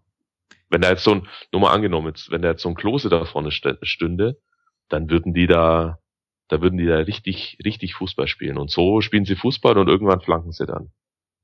Das stimmt. Einerseits hast du recht, natürlich, würde ich behaupten, ähm, würde dir aber auch ein bisschen widersprechen weil ähm, Wolfsburg halt nicht so gut durchs Zentrum spielt wie jetzt zum Beispiel der BVB, sondern die halt auch immer den Weg nach außen suchen und dann die Flanke brauchen. Und das hat man so ein bisschen in der ersten Stunde gesehen am Wochenende, wo Doss halt nicht auf dem Platz stand, dass es dann entweder zu klein-klein wird oder dass sie dann auch nicht die Lösung finden. Und ähm, wenn dann niemand vorne drin ist, der die Flanke verwerten kann, hat Wolfsburg ein großes Problem. Das ist natürlich einerseits wieder so ein Henne- und Ei-Problem. Dann vielleicht ist schlagen sie so viele Flanken, weil sie von Dost abhängig sind oder ähm, ist Dost der ähm, Grund, warum sie so viele Flanken oder schlagen sie an für sich viele Flanken und Dost ist halt vorne drin. Mhm. Das ist halt so die Frage. Es wäre natürlich schöner, wenn sie ein besseres Zentrumsspiel haben, haben sie aber im Moment nicht, glaube ich. Und deswegen sind sie halt so von diesen Flanken abhängig. Und die kann halt nur Dost so reinmachen, wie Dost sie reinmacht. Und dann haben wir zwei Personalien, die man jetzt auch anhand des HSV-Spiels ein bisschen beleuchten kann zumindest. Ähm, wir bekommen eigentlich immer, wenn wir über Wolfsburg sprechen, die Frage nach André Schürle, Stefan. Äh, und die Frage genau ist jetzt? Wie bewertet ihr André Schürle? Ach so, okay. Ähm, ja, immer noch schwierig. Also eigentlich hätte ich schon gedacht, dass er sich deutlich verbessert zeigt, nachdem er jetzt eine, eine, eine ganze Vorbereitung hatte und die Mannschaft kennt und weiß, wie gespielt wird und sich auch wieder akklimatisieren konnte in der Bundesliga. Ich war damals bei seinem ersten Spiel nach der Rückkehr äh, im Winter gegen Hoffenheim äh, im Stadion. Da hat er nach äh, acht Minuten ein Tor vorbereitet, indem er an die Latte geschossen hat. Da dachten alle, oh, jetzt geht's hier äh, richtig ab und dann kam ein halbes Jahr im Prinzip fast gar nichts mehr. Und jetzt ist es besser, aber es ist halt immer noch nicht das, was man sich eigentlich erwarten darf von einem, von einem Spieler mit dieser, mit diesen, mit diesen Qualitäten, die er ja äh, durchaus mitbringt. Äh, ich bin schon ein bisschen ähm, enttäuscht immer noch, wie er, wie er sich gibt, wie er spielt, äh, ab und zu mal alle drei Wochen ein ordentliches Spiel oder ein gutes Spiel äh, zu absolvieren, das reicht halt auf Dauer nicht. Auch in Wolfsburg nicht. Oder gerade in Wolfsburg nicht, wenn mit dem mhm. Anspruch, äh, jedes Jahr Champions League zu spielen. Das ist dann halt zu wenig. Und gleichzeitig frage ich mich, ob wir vielleicht auch die Probleme ein bisschen zu groß reden, denn sie stehen zum einen auf Platz vier, sie sind in der Champions League weitergekommen, haben eine Mannschaft äh, wie Manchester United hinter sich gelassen. Und wenn ich mir angucke, gegen wen sie Punkte liegen gelassen haben, dann wird das Problem eigentlich relativ offensichtlich. Sie haben Punkte liegen gelassen gegen Bayern, Gladbach und Dortmund, das sind die Mannschaften, die vor ihnen stehen, beziehungsweise ähm, in unmittelbarer Nachbarschaft und dann gegen Köln, Ingolstadt, Hannover und Mainz. Das heißt, Wolfsburg ist äh, tatsächlich äh, punktetechnisch eine Wundertüte und vielleicht ist aber das am leichtesten abzustellen, denn sie haben ja jetzt die in der Winterpause die erste Saisonvorbereitung, in die Draxler voll integriert ist und der ja einer der Schlüsselspieler ist und in, in die auch Dante voll integriert ist. Sie hatten ja vor der Saison kaum Zeit, da wirklich ein System aufzusetzen und Abläufe einzustudieren. Deswegen wäre meine These, Tobi, dass äh, Wolfsburg die Winterpause mit am besten tut von vier Mannschaften in der Liga und sie deutlich konstanter rauskommen könnten. Das kann tatsächlich sein. Es ist interessant tatsächlich, dass sie ihre besten Saisonspiele gemacht haben ohne Schürle, ohne Draxler. Ähm, zum Beispiel das 6 0 gegen Bremen, wo beide nicht dabei waren. Doch Schürle wurde eingewechselt, aber da stand es, glaube ich, schon 3-0. Ähm, weil halt diese alte Formation noch viel besser funktioniert mit Gustavo Arnold im Mittelfeld und dann ähm, Vierinha und Caligiuri auf den Außen. Und ich glaube, wenn man da Draxler nochmal so richtig Zeit gibt, sich da reinzufinden und vielleicht auch eine Rolle für ihn erfindet, genauso bei Schürle, der halt diese Flankenrolle, die eigentlich bei Wolfsburg gefragt ist, kann er nicht ausfüllen. Er ist kein Spieler, der gute Flanken schlägt. Er muss eigentlich mit Geschwindigkeit reinkommen, ist aber auch eine Rolle, die es eigentlich nicht so gibt bei ähm, Wolfsburg. Es wird vor allen Dingen dann jetzt nochmal der Härtetest sein für ähm, Hacking, ob er es schafft, Rollen zu erfinden, in die seine Spieler alle reinpassen. Da werden wir mal sehen. Es kann gut sein, dass, wie du sagst, dass sie da besser zurückkommen aus der mhm. Winterpause. Jetzt habe ich wieder eine Prognose abgegeben, habe ich gemerkt. Naja, ähm, ich kann ja damit umgehen, halbwegs zumindest. Ähm, lasst mal noch über den HSV sprechen. Ähm, vor der Saison haben wir ihn als gleichbleibend stark gegenüber der Vorsaison eingeschätzt, was aber eher eine Beleidigung war, denn ein Kompliment, wenn man sich an die Vorsaison erinnert. Ähm, ich hatte sie auf Platz 14, die Hörer auf Platz 15, Stefan auf 16 und Tobi hat sie aus purer Boshaftigkeit, unterstelle ich ihm, auf Platz 18 getippt. Jetzt in der Zwischenbilanz, wir reden noch nicht von der Endtabelle, ich möchte da mehrfach darauf hinweisen, aber in der Zwischenbilanz sieht's ja wesentlich besser aus. Platz neun mit 22 Punkten. Tobi, du hast ähm, als erstes die Möglichkeit äh, zu sagen, was der HSV, wo hat er dich überrascht, was hat er besser gemacht, was du ihnen nicht zugetraut hättest? Ich möchte sagen, wenn der HSV jetzt alle Spiele verliert, können sie noch letzter werden. Ja. Vielleicht habe ich ja doch noch recht. Ist das jetzt eine neue Prognose? Dann habe ich nämlich doch einen neuen Sendungstitel. Oh Gott, oh Gott, nein. nein. Um Gottes Willen, nein. Ich muss Abbitte leisten, total. Ich habe mich ein bisschen von den Vorjahresleistungen und auch von den Anfangssaisonleistungen blenden lassen. Pokalspiel war ja richtig schwach. Und mhm, dann auch gegen, gegen Bayern Katzers hat man. Jena war das, ne? Genau, ist man ausgeschieden, hat man auch nicht gut gespielt. Und dann gegen Bayern auch nicht.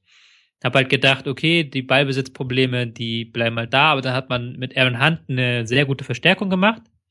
Hat jetzt zum ersten Mal, ich würde sagen, seit einem halben Jahrzehnt wieder ein gutes Mittelfeld tatsächlich, das auch spielerisch ein paar Akzente setzen kann. Gar nicht so sehr aus taktischer Sicht ist das gar nicht so sehr überragend, da stimmen auch die Mechanismen oft nicht, aber da geht halt auch viel dann über individuelle Klasse. Wenn du natürlich ähm, Jung, Ekdal, Holtby, Hunt, Diaz hast, das sind alles Spieler, die können mit dem Ball umgehen. Und das zweite, wo ich halt auch ähm, Labadia total unterschätzt habe, ähm, sie spielen gutes Pressing. Also sie spielen wirklich ein gutes Angriffspressing. Oft, wie Stefan vorher gesagt hat, zwar nur für 60 Minuten, aber da dann wirklich mit Vollgas rauf, mit guten Mechanismen, mit einer guten Absicherung dahinter auch. Und damit können sie halt natürlich viele Gegner in der Liga ärgern. Jetzt auch äh, haben sie es bei Wolfsburg wieder sehr gut geschafft. Und da muss ich dann halt auch sagen, Entschuldigung, Labadia, dass ich dich so schlecht eingeschätzt habe, weil das ja auch eigentlich etwas ist, hat er auch schon in der Vergangenheit ab und zu gut hinbekommen. Und es klappt jetzt auch wieder sehr gut mit dem Pressing. Mhm. Jetzt hast du aber auch schon angesprochen, dass es die ersten 60 Minuten gut klappt. Dasselbe hat Stefan vorhin auch schon gesagt und unser Hörer Saure Hefe 1887 hat auch genau diese Frage gestellt. Ähm, Stefan, warum, warum reicht der Tank nur für 60 Minuten? Ist das vollkommen normal, weil da so ein läuferischer Aufwand dahinter steht oder ist es bemerkenswert, dass das Labadier anscheinend eher Wert darauf legen musste, in der Vorbereitung sowas einzustudieren, denn auf Fitness? Boah, das, keine Ahnung, das kann ich jetzt, äh, kann man jetzt, weiß ich nicht, seriös glaube ich nicht so beantworten. Ich meine mich zu erinnern, dass in der Phase so um die 70. Minute gegen Dortmund war es, glaube ich, so, dass sie fast vier Kilometer oder fünf sogar äh, mehr gelaufen sind zu diesem Zeitpunkt als der Gegner. Mhm. Was ja an und für sich schon äh, äh, echt sehr überraschend ist. Ähm, aber danach konnte man das halt wirklich äh, sehen, wie die von Minute zu Minute alle in ihren Aktionen und auch im Kopf vor allen Dingen langsamer wurden. Und äh, Adler hat das super gehalten. Und wenn das erste Tor von Aubameyang nicht in der 80. fällt, sondern fünf Minuten vorher, mhm. dann wird's auch mit bei, bei 3-0 Vorsprung nochmal eng. Aber ähm, also das weiß ich nicht, das würde ich jetzt so mich nicht trauen, dazu was zu sagen. Äh, was allerdings, was man deutlich sehen kann, ist, dass aus diesem Haufen, der der, der HSV letztes Jahr war, zum, also ein paar Spieltage vor Saisonschluss und vielleicht sogar auch noch ganz am Ende, wenn die hatten auch das vorletzte Spiel in Stuttgart, äh, sang- und klanglos 1 zu 2 verloren, da waren sie ja dann quasi schon abgestiegen. Ähm, da hat es Labadia halt wirklich geschafft, äh, eine, eine, ein Kollektiv draus zu machen, also auch so eine Art Wir-Gefühl nochmal zu, zu, äh, zu transportieren.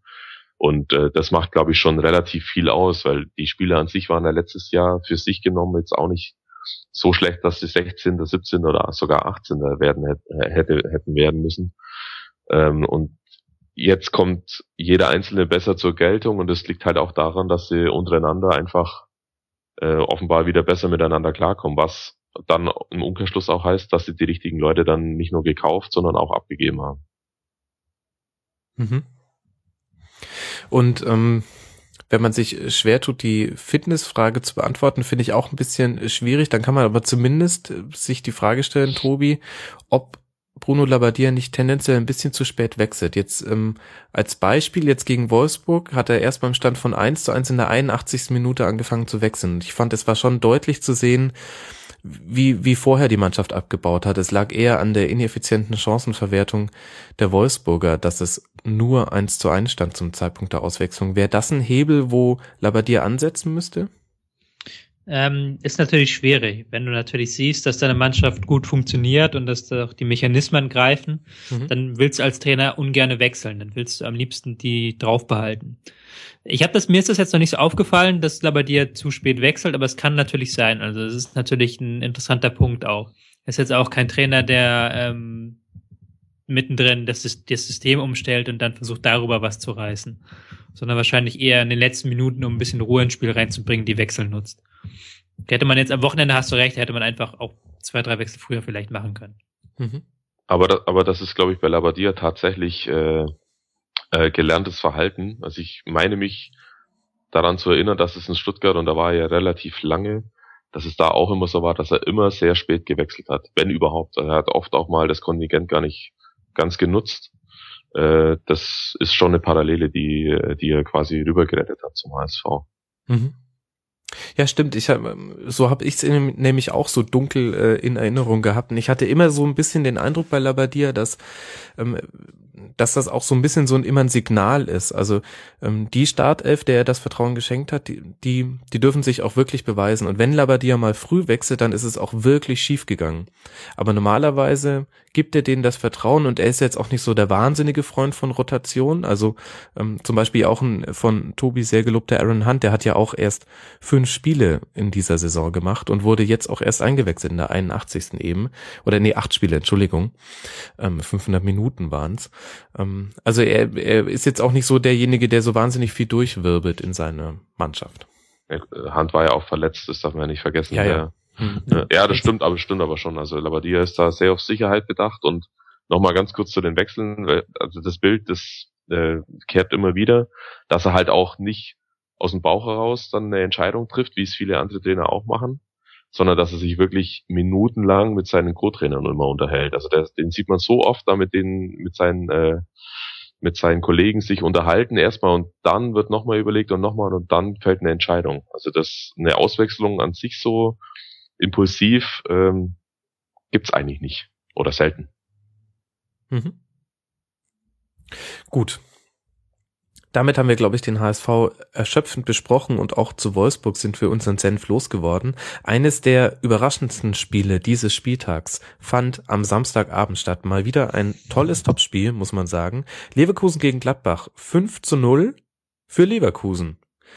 André Schubert, einfach mal so entzaubert, wer hätte das gedacht. Lasst mal mit Bayer anfangen. Die haben wir vor der Saison stärker als in der letzten Saison gesehen. Ihr beide habt sie auf Platz drei, ich auf Platz vier. Ist auch noch alles drin. Allerdings kann ich mich schon dran erinnern, dass wir damals in der Saisonvorschau sehr optimistisch waren, weil wir alle drei so ein bisschen überzeugt waren, ähm, wenn Roger Schmidt jetzt auf dem aufbaut, was er in der Vorsaison ihnen beigebracht hat, und vielleicht noch einen Plan B hinzufügt gegen Mannschaften, die Leverkusen den Ball geben und sich einfach nur hinten reinstellen, die man nicht so tot pressen kann, dann, dann könnten die richtig stark sein und vielleicht sogar mit der Tendenz noch stärker, als wir sie eingeschätzt zu haben. Stefan, warum ist es so nicht gekommen in der Vorrunde? Was sind dafür die Gründe? Und war das jetzt der Befreiungsschlag gegen Gladbach? Äh, da wäre ich noch vorsichtig, ob das jetzt der Befreiungsschlag war. Äh, das wird sie erst bestätigen, werden sie erst bestätigen müssen. Äh, ich glaube, dass äh, Leverkusen ein bisschen unterschätzt hat, dass sie sehr viel an Erfahrung ähm, abgegeben haben, beziehungsweise abgeben mussten mit Leuten, die den Verein gewechselt haben, beziehungsweise dann auch ganz ihre Karriere beendet haben, so wie ähm, Simon Rolfes dass es eine sehr junge Mannschaft ist und die mit schwierigen Situationen sowohl im Spiel als auch in, über mehrere Wochen dann auch nicht so gut klarkommt. Und dann hatte ich schon immer auch mal wieder das Gefühl, dass da einige Spieler dabei sind, die für dieses Jahr doch sehr aufgeregte Spiel, dieses ständige Hin und Her und diese ständigen Umschaltmomente einfach per se jetzt auch nicht wirklich dafür gemacht sind. Also ich, Shalanulu funktioniert ganz ordentlich, aber ich glaube in einer anderen Mannschaft, die eine andere grundsätzliche Idee hätte, wäre der noch besser. Und äh, einer meiner Lieblingsspieler ist ja äh, der Julian Brandt, äh, nicht nur weil er aus Bremen kommt, sondern weil er einfach so viel Kreativität mitbringt in diesem oder in diesem Alter, das, das, das eigentlich an von, von einem deutschen Spieler, das ich bei einem deutschen Spieler nicht sehe. Also ich, ich mir gefällt es immer, wenn der Ball zu ihm kommt und dann denke ich, okay, jetzt äh, was passiert jetzt gleich? Ich freue mich halt immer drauf, dass er jetzt eine super Idee hat, die die ich von dem anderen halt nicht erwarten würde. Und für so einen Spieler weiß ich nicht, ob das der richtige Verein ist, um das jetzt mal ein bisschen provokant zu fragen. Ich finde für Brand finde ich gar nicht so, also ich finde Brand eigentlich funktioniert da doch ganz gut drin. Ähm, Gerade weil er ja so ein gutes Raumgefühl hat und auch für dieses sehr vertikales Spiel eigentlich geschaffen ist, finde ich, weil er einfach einen super starken ersten Kontakt hat und dann sofort den Ball mit einer guten Idee weiterverarbeitet. Hm, das finde ich eigentlich schon, dass es da passt. Bei Shalalulu würde ich dir teilweise zustimmen, weil der auch, glaube ich, eben niemand ist, der halt für dieses richtig schnelle Spiel gemacht ist. Die würde ich auch mal gerne in so einer etwas langsameren Mannschaft, wo er auch etwas mehr Zeit hat, sehen. Hm, ich würde halt bei Leverkusen auch so ein bisschen Abbitte leisten. Ich glaube, ich habe ein bisschen unterschätzt, dass sie doch ein paar neue Spieler drin haben und dass sie doch auch ein bisschen brauchen, um das System zu lernen. Christoph Kramer kam jetzt von der Gladbach in der Mannschaft mit einer ganz anderen Philosophie, musste auch mal erstmal dieses komplett schnelle ähm, aufgreifen. Kampel auch neu reingekommen. Ähm, Chicharito natürlich vorne, der das sehr schnell kapiert hat, aber auch natürlich ein neuer Faktor war. Und halt alles das, was wir positiv gesagt haben. Das System ist bekannt, sie spielen es jetzt ein Jahr, die Mechanismen wirken. Das hat halt noch nicht so gestimmt bisher in der Saison. Ähm, mhm. Deswegen halt da auch vielleicht falsch gelegen, weil ich, wir vielleicht unterschätzt haben, einerseits, wie Stefan gesagt hat, dass viele ähm, arrivierte Spieler gegangen sind, die das auch konnten, das System. Andererseits, dass doch neue Spieler ein bisschen Zeit brauchen. Ja. Vielleicht auch, was mir so aufgefallen ist bei Leverkusen, jetzt im Spiel gegen Gladbach hat man es nur in Teilen gesehen, aber sie haben sich immer daran da durchaus gekennzeichnet durch so eine gewisse Schwarmintelligenz. Ich, so hat selber Roger Schmidt mal in einem Interview bezeichnet. Das heißt, ähm, das war die Pressing-Situationen waren oft wie so Netze, die sich zuziehen um den Ball und ähm, da müssen halt wirklich alle umstehenden Spieler mitmachen und auch der hintere Außenverteidiger muss eben quasi mit einrücken und ausrücken. Und in dieser Saison ist mir das ganz oft aufgefallen und auch in jener Phase jetzt im Spiel gegen Gladbach, wo Gladbach durchaus den Ausgleich hätte erzielen können und vielleicht sogar noch in Führung gehen. Es gab ja wirklich viele Chancen auch für die Borussia in der gewissen Phase nach der Halbzeit. Und da hat man so ein bisschen die einzelnen Mannschaftsteile so ein bisschen auseinanderfallen gesehen bei Leverkusen, beziehungsweise ähm, man hat gesehen, dass sie nicht immer alle dasselbe machen, also spielphilosophisch gesehen, ähm, was ja für deine These spricht, einfach ein bisschen zu viele Wechsel und ähm, da braucht es noch mehr Zeit, das aufzusetzen. Wobei ich jetzt gegen Glad Gladbach nicht fand, dass es großartig umkämpft war, das Spiel. Also klar, Gladbach hatte nach der Pause ähm, zwei große Chancen, aber an und für sich fand ich schon, dass Leverkusen das relativ gut im Griff hatte auch. Und dass auch ähm, so ein etwas tieferes Pressing bei ihnen mittlerweile besser funktioniert. Hat auch gegen Barca schon ganz gut funktioniert, fand ich. Also, dass man auch ein bisschen rausnehmen kann vielleicht. Und dann haben sie jetzt halt die Chancen reingemacht, endlich. Das, was sie gegen Barca nicht geschafft haben, haben sie jetzt quasi in einem Spiel wieder gut gemacht. Einfach jeder Schuss ein Treffer, so in etwa. Mhm. Also Barca war natürlich der, der, der Höhepunkt oder die Zusammenfassung von ganz vielen Spielen, die Leverkusen eigentlich hätte auch gewinnen können in der Vorrunde, aber nicht geschafft hat, weil einzelne Spieler einfach äh, in, der, in der letzten Akt oder vorletzten Aktion eine individuell falsche Entscheidung treffen. Also Bellarabi dieses Jahr spielt meines Erachtens zu sehr auf eigene Rechnung. Und äh, jetzt nicht nur wegen dem Barca-Spiel, sondern weil er einfach sich dann auch Schüsse nimmt aus 20 Metern mit, und er ist jetzt nicht gerade der, der einen Bombenabschluss hat, also einen Bombentorschuss hat, aber das dann trotzdem nochmal versucht und dann ähm, bessere Optionen einfach liegen lässt und äh, ist halt, also für die Mannschaft ist es natürlich dann nicht so gut und äh, beziehungsweise ähm, ja, sie, sie könnten sich's einfacher machen, sagen wir es mal so. Wenn der, der ein oder andere ähm, sich wieder ein bisschen mehr an das, äh, an dem orientieren würde, was eigentlich gefragt ist. Mhm. Das sind auch zwei Beobachtungen, die ich so ein bisschen gemacht habe, die so in diesen ja, mentalen oder emotionalen Bereich reingehen. Zum einen, dass Roger Schmidt immer dünnhäutiger wird. Man hat es ja auch jetzt erlebt am Wochenende. Ähm, aber auch, ähm, wie sich zum Beispiel eben äh, Chicharito ähm, aufgeregt hat gegen Barca, wenn nicht quergelegt wurde, wenn er besser stand. Also der hat ja Bellarabi richtig zusammengefaltet auf dem Platz. Was zum einen zeigt, dass er ein Standing in der Mannschaft hat, was natürlich auch daher kommt, dass er halt einfach trifft, wie er will. Aber auf der anderen Seite ähm, äußert es jetzt nicht die größte Harmonie, die man sich vorstellen kann. Wobei ich das wieder so ein bisschen aufgebauscht finde auch. Ich finde, wenn es dann halt tatsächlich, es war 89. Minute, es ging um das Weiterkommen. Bellarabi hat wirklich eine doofe Aktion gemacht, also der hätte wirklich rüberschieben müssen. Und wenn sich dann der Stürmer aufregt, dann finde ich, das ist, muss jetzt nicht dafür sprechen, dass es in der Mannschaft nicht stimmt, sondern mhm. einfach, dass der Stürmer wirklich bei der Sache ist und dass er das Tor machen will. Ja, okay. Das ja, sehe seh ich auch so. Also vielleicht zu Bellarabi nochmal noch mal ganz kurz, es soll jetzt nicht heißen, dass der da ein Ego-Zocker ist, aber man muss halt auch, also vielleicht dann so sehen, da geht eine wie Son weg, der ja auch, wenn er am Ball gekommen ist, auch gerne eher aufs Tor geschossen hat, als dann äh, den Ball nochmal Gewinn bringt, weiter zu, weiter zu spielen. Und so eine Lücke füllt man dann halt vielleicht auch. Und dann nimmt man sich mal einen Schuss mehr oder zwei und dann sieht's halt dann auch dementsprechend so aus, als ob ich, jetzt, vorher hatte ich drei Torschüsse pro Spiel und jetzt sind es auf einmal sechs. Also ne, nicht das äh, komplett falsch verstehen. Bellarabi ist immer noch ein toller, toller Spieler und der mit Sicherheit ist da nicht seine Ego-Schiene fährt, aber ab und zu hat das halt meines Erachtens übertrieben, unabhängig von dem Spiel gegen Barcelona neulich. Nee, du hast aber auch vollkommen recht. Bellarabi hat eine relativ schwache Entscheidungsfindung. Das ist nun mal leider so. Das ist seine Schwäche. Also ich mhm. würde das gar nicht als, als Ego bezeichnen, sondern einfach in Situationen, wo er passen müsste, schießt er und in Situationen, wo er schießen müsste, passt er so in etwa. Und in guten Zeiten kann das halt wettmachen, weil er einfach vier Spiele austribbelt und dann das einfach ähm, dann frei vom Tor ist. Aber wenn er jetzt halt im Moment nicht diese Riesenform hat, dann fällt das natürlich sofort auf, dass er Schüsse nimmt, die er nicht nehmen sollte und dass er Pässe spielt, die er nicht spielen sollte. Mhm.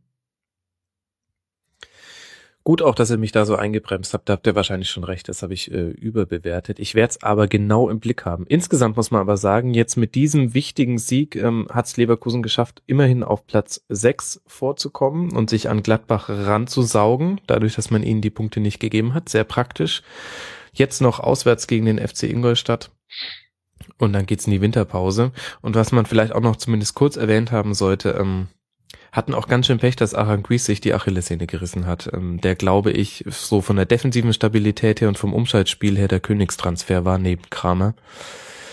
Ähm, nicht so ganz gut gelaufen. Aber im Detail bespreche ich das dann im Rasenfunk Royal. Lasst mal noch über Gladbach sprechen.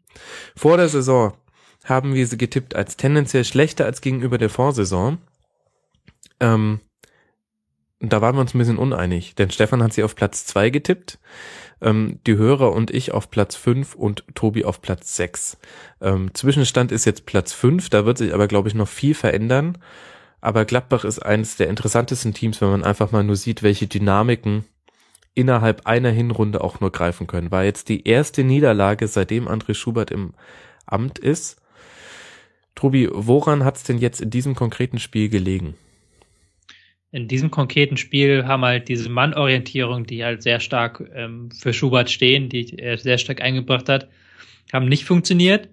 Ist auch gegen Leverkusen immer ein bisschen riskant, wenn du natürlich vorne dann die eins gegen äh, eins Duelle suchst, weil sie Leverkusen sich da sehr gut lösen kann und auch sehr gut rausspielen kann. Und Ballbesitzspiel war jetzt in diesem Spiel auch nicht so besonders gut. War halt eigentlich so ein gebrauchter Nachmittag, wo halt alles, was sonst funktioniert, hatte halt überhaupt nicht funktioniert. Ähm, hatten auch nur sechs Torschüsse, was glaube ich Saison schlecht, schlechteste Saisonwert ist. Ähm, dann kannst du dann schon sehen, dass halt auch ähm, Gladbach das nicht so leicht wegstecken kann. Und jetzt haben wir dieses eine Spiel so ein bisschen als Sonderspiel, Stefan. Insgesamt, ähm, wie würdest du die Veränderungen unter Schubert bewerten? Ja, grundsätzlich natürlich äh, positiv, das ist ja klar. Ich will dazu noch ganz kurz anmerken, dass ich ja eigentlich äh, spaßigerweise Klapper als Meister getippt hatte zuerst. Und dann habe ich mich ja noch umentschieden, habe sie auf Platz zwei, meine ich, getippt. Hm. Äh, und dann ist alles anders gekommen. ähm, Favre, der für mich auch äh, der, der, der Trainer des Jahres war, ähm, war nach, glaube ich, fünf Spielen weg.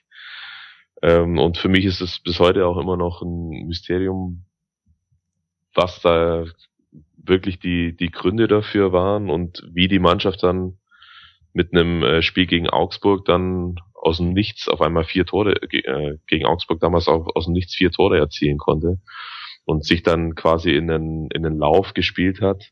Wobei ich bei Gladbach auch immer wieder Spiele dabei, äh, wobei da immer wieder Spiele dabei waren, die auch quasi Hop oder Top waren, die genauso gut in die andere Richtung hätten laufen können. Und Gladbach ist, glaube ich, jetzt gegen Leverkusen in der Bundesliga zum ersten Mal hinten gelegen unter Schubert. Ähm, also das zeigt auch, dass sie in den anderen Spielen quasi immer das, das sehr wichtige erste Tor äh, selbst erzielt haben, wenn sie denn gewonnen haben. Und da lässt sich dann natürlich auch ein bisschen einfacher, einfacher dann ausspielen und äh, gegen Bayern war es so, dass es eigentlich ja genauso gut 2 0 für die Bayern hätte stehen müssen und die aus vier Torschüssen äh, dreimal das Tor ins Tor treffen. Gegen Sevilla in der Champions League war es auch so, dass beim Stand von 0-0 Sevilla drei, vier Mal alleine vorm Torwart auftaucht und den Ball aber halt dann nicht macht. Und dann geht so ein Spiel sofort in die andere Richtung. Da war auch ein paar Mal ein bisschen Glück dabei. Aber an und für sich hat er halt offenbar genau die richtigen äh, Knöpfe gedrückt äh, auch bei den bei einzelnen Spielern, die sich komplett äh, gesteigert haben im Vergleich zu zum zum Saisonbeginn unter Favre und ja, ich, ich denke, dass es erstmal tendenziell positiv weitergeht in Gladbach. Wobei dieses Tempo, das sie jetzt an den Tag gelegt haben, was die Siege, was Siege einfahren anbelangt, das wird äh, ein bisschen eingebremst werden, denke ich. Mhm. Definitiv schon am nächsten Wochenende, denn da spielen sie gegen Darmstadt und die sind ganz gut da drin, Tempo einzubremsen. Wird das letzte Spiel vor der Winterpause sein. Da darf man gespannt sein. Tobi, hast du noch irgendetwas äh, zu Gladbach zu ergänzen? Ähm, ich glaube tatsächlich, dass mein Tipp mit sechs gar nicht so schlecht war bei Gladbach. Und ich würde jetzt auch sagen, das ist das, wo sie am Ende rauskommen werden, vielleicht. Ähm, ich glaube tatsächlich, dass noch ein paar Dinge, die problematisch sind, die könnten jetzt noch mal langsam wieder auftauchen. So diese Mannorientierung gefallen mir nicht immer, weil sie doch relativ anfällig sind, gerade wenn der Gegner halt gut ist, schnell spielt und das Eins gegen Eins nicht scheut. Ähm, die offensiv sind sie sehr stark an und für sich, aber auch da natürlich wieder die Frage, wie konstant das bleiben wird, weil jetzt natürlich auch alles funktioniert hat in den ähm, vergangenen Spielen. Ist natürlich die Frage, ob das in der Rückrunde auch wieder alles perfekt funktioniert. Deswegen glaube ich halt, dass jetzt so ein bisschen sich das einpendeln wird. Nicht mehr diese acht, äh, zehn Spiele Siegesserie unter Schubert oder was weiß ich, wie lange das war, aber auch nicht diese totale Niederlagenserie unter Favre. Die werden sich irgendwie einpendeln langsam. Mhm. Ist ja ansonsten auch als Fan nicht auszuhalten. Lass mal zum nächsten Spiel kommen. Wir haben jetzt die ersten sechs der Tabelle alle schon äh, besprochen und dann sehe ich auf Platz sieben den FSV Mainz 05. Freitagabendspiel gegen den VfB Stuttgart 0 zu 0. Und lasst uns mal mit Mainz beginnen und dann danach könnten wir vielleicht uns eher auf die Teams ähm, konzentrieren, die unten drin stehen. Vor der Saison haben wir Mainz tendenziell schlechter als äh, in der Vorsaison gesehen. Äh, Stefan hatte sie auf Platz neun und äh, Tobi, die Hörer und ich auf Platz elf. Zwischenzeitlich stehen sie jetzt auf Platz sieben und ich muss sagen, ich weiß nicht, ob es euch da ähnlich geht, Stefan. Ähm, für mich ist Mainz eins der Teams, das ich am schlechtesten einschätzen kann. Sowohl vor jedem Spiel als auch nach den Spielen. Ja, so prinzipiell geht's mir genauso. Also die spielen eigentlich schon immer noch äh, Mainzer Fußball, da weiß man schon, worauf man sich im Großen und Ganzen einlassen oder einlassen kann oder was man erwarten darf. Aber auf der anderen Seite sind sie auch, was den Spielausgang dann und den Spiel, den Spielablauf anbelangt, dann echt immer unberechenbar. Die hatten schon ein paar echt eigenartige Spiele mit dabei, die sie dann auch meistens dann auch gewinnen konnten. Dann Derby gegen Frankfurt, äh, die rote Karte von Draxler damals, dann haben sie 2-0 gegen Wolfsburg gewonnen. Ähm, das kriegen sie dann tatsächlich hin. Äh, aber auf der anderen Seite kann es dann auch sein, dass sie dann im nächsten Auswärtsspiel irgendwie relativ schwach spielen und äh, dann verlieren. Also so richtig konstant sind sie immer noch nicht, was natürlich im, auf der anderen Seite auch heißen könnte, dass da noch einiges zu erwarten ist von dieser Mannschaft. Und ich den Trainer ähm, an und für sich auch echt gut finde in seiner, in seiner Art. Mhm. Das gefällt mir. Tobi, was ähm, ist dir an Mainz so aufgefallen, jetzt auch im Spiel gegen Stuttgart vielleicht?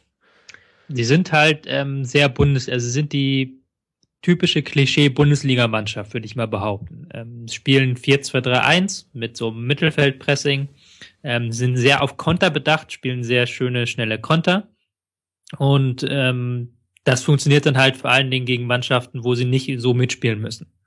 Ähm, wenn sie dann ähm, selber das Spiel machen, haben sie Probleme. Haben ja gegen Wolfsburg gewonnen, haben gegen Gladbach gewonnen, in Hamburg, wo sie auch sehr auf Konter gespielt haben. Ähm, das sind dann so die Spiele, die halt so prägend sind für die Mainzer Mannschaft, finde ich. Wenn sie dann wiederum selber das Spiel machen müssen, wie jetzt gegen Stuttgart am äh, Freitag, dann bekommen sie Probleme, weil das ähm, liegt ihnen nicht so. Da sind sie auch sehr die sind so sehr, tatsächlich sehr Standard. Die behalten halt beide Flügel mit zwei Spielern durchgehend besetzt und ähm, machen keine Überladung, sondern versuchen halt das über die, versuchen halt immer die Kompaktheit noch einzuhalten, auch in der Offensive und das ist dann, führt dann zu Problemen. Aber haben halt, muss man auch sagen, wieder großartig, großartige Kaderzusammenstellung einfach. Also wenn du guckst, mhm. was die für Spiele abgeben mussten. Und jetzt haben sie dann Muto gekauft, ähm, äh, äh Muto, der halt vollkommen eingeschlagen ist. Mali, der halt jetzt eine großartige Saison spielt, der auf der 10 großartige Leistung zeigt. Aber auch Spieler wie De Blasis oder Sam, äh, Samperio, die halt, oder Jairo Samperio, die halt wirklich richtig gute Leistung zeigen. Also das ist, muss man einfach mal wieder Heidel loben, weil der Kader einfach jede Saison einfach so gut zusammengestellt ist, dass man halt auch mit so einer typischen Standardtaktik dann völlig zurecht auf ähm, 7 steht. Mhm. Die 0815-Mannschaft. Latza nicht vergessen. Latza. Und, äh, und mein Lieblingsspieler Baumgartlinger. Toller Spieler. Warum dein Lieblingsspieler? Weil der alles mitbringt, was ich mir, ich mir von einem Sechser erwarte. Der ist, der hat ein super Auge, der ist gut am Ball, zumindest solide am Ball, der hat, ein, der hat eine gute Geschwindigkeit, der kann Situationen erkennen, bevor sie andere Spieler erkennen. Also er kann sehr gut antizipieren und äh, der ist körperlich sehr weit und der macht momentan Riesenschritte, finde ich. Und ich glaube auch nicht, dass der noch allzu lange in Mainz spielen wird. Ja, das waren einige gute Gründe. Da kann man dir nicht widersprechen. Da möchte auch ganz offensichtlich niemand widersprechen. Ähm, äh, dann lasst mal auf Stuttgart blicken und damit so ein bisschen ans Ende der Tabelle. Stuttgart durch das 0 zu 0 auf Platz 18 abgerutscht, was natürlich wesentlich mit den Ergebnissen auch noch der anderen Spiele zu tun hat. Da lagen wir wild daneben. Vor der Saison haben wir sie getippt auf den Plätze sieben, das war der Stefan, acht, das war der Tobi, neun, das waren die Hörer und zehn, das war ich. Das heißt, ich bin immer noch der Einäugige unter den Blinden. Ich habe sie am äh, schlechtesten eingeschätzt. Ich weiß nicht, wie du siehst, Stefan. Ich, ich finde, die komplette Hinrunde ist also Stuttgart hört nicht auf, eine Freak-Mannschaft zu sein. Also so wie es der HSV in den vergangenen beiden Spielzeiten war, ist es jetzt mit dem VfB. Sie haben sich auf eine klare Philosophie festgelegt. Sie haben eigentlich alles daran ausgerichtet, hatten aber noch das Problem, dass der Kader noch nicht zu 100 Prozent passend war. Da müssen noch Spieler gehen und eventuell noch ein paar kommen. Und dann hat es nicht funktioniert und irgendwann gab es jetzt so die Rolle rückwärts. Ist zumindest mein Gefühl. Stimmst du dem zu oder ist es vielleicht zu hart gesagt? Also ich kann auch Jürgen Kramny irgendwie nicht einschätzen. Nee, das, dem stimme ich eigentlich äh, vorbehaltlos zu. Äh, es ist, also beschissener hätte es eigentlich gar nicht laufen können aus Stuttgarter Sicht, wie es jetzt äh, gelaufen ist. Vom allerersten Spiel an. Ich behaupte immer noch, dass äh, dieses erste Spiel gegen Köln echt schon, da hat schon ordentlich geknackst beim einen oder anderen, weil das so frappierend äh, deutlich die Überlegenheit war damals und die, die Unfähigkeit, beste Chancen zu nutzen, dass sich ja dann die nächsten Spiele auch so weiter mit wie ein roter Faden mit durchgezogen hat und dann dem Trainer quasi mit jedem Spiel mehr, dass sie zwar eigentlich besser waren als der Gegner oder manchmal sogar deutlich besser als der Gegner, trotzdem das Ergebnis nicht einfahren konnten, dann geht natürlich die Argumentationsgrundlage immer mal wieder immer weiter flöten und irgendwann äh, folgen die die Spieler halt auch nicht. Und dann, wenn, wenn dann nur drei oder vier Spieler dabei sind, die in der Kabine äh, schon zu den Wortführern gehören, die dann irgendwann zu grübeln anfangen oder sogar schon umkippen im Sinne von, ich glaube da jetzt nicht mehr dran, dass es so, wie wir das hier vorhaben, funktioniert, dann passiert genau das, was jetzt hier passiert ist. Wie sich Zorniger dann äh, nach außen darstellt, finde ich jetzt erstmal noch zu vernachlässigen. Er muss die Spieler mitnehmen. Und die hätte er anders mitgenommen, wenn die das erste und vielleicht sogar das zweite Spiel in Hamburg dann, was beide absolut machbar gewesen wären zu gewinnen, wenn die das gewonnen hätten. Und dann würden wir jetzt hier nicht drüber reden, dass es schon wieder hin und her flippt wie äh, sonst in keinem anderen Verein und dass sie jetzt ihren Weg schon wieder verlassen auf eine gewisse Art, sondern dass es ja eigentlich ganz gut funktioniert. Also ich war von vornherein und das äh, hat auch meine, meine Einschätzung Platz 7 dann äh, veranlasst, der Meinung, dass ich war nicht unbedingt super glücklich damit für den VfB Stuttgart, dass sie sich auf eine Sache so total versteifen, was ihre Spielidee anbelangt. Mhm. Aber ich hatte schon das Gefühl, dass wenn sie das sauber machen und gut machen, ähm, was ich Zorniger zugetraut habe und immer noch zutraue im, im, äh, im Übrigen, ähm, dass das reicht für Bundesliga, dass das für Platz sieben oder acht und vielleicht sogar Platz sechs ausreicht. Aber es reicht offenbar nicht, beziehungsweise es kamen halt dann zwei, drei andere Sachen dazu, wie eben ein bisschen Pech und dann sehr viel eigenes Unvermögen. Also das hat ja dann mit Pech auch nichts mehr zu tun, wenn ich äh, eine der schlechtesten Großchancenverwertungen der, der aller 18 Bundesligisten habe.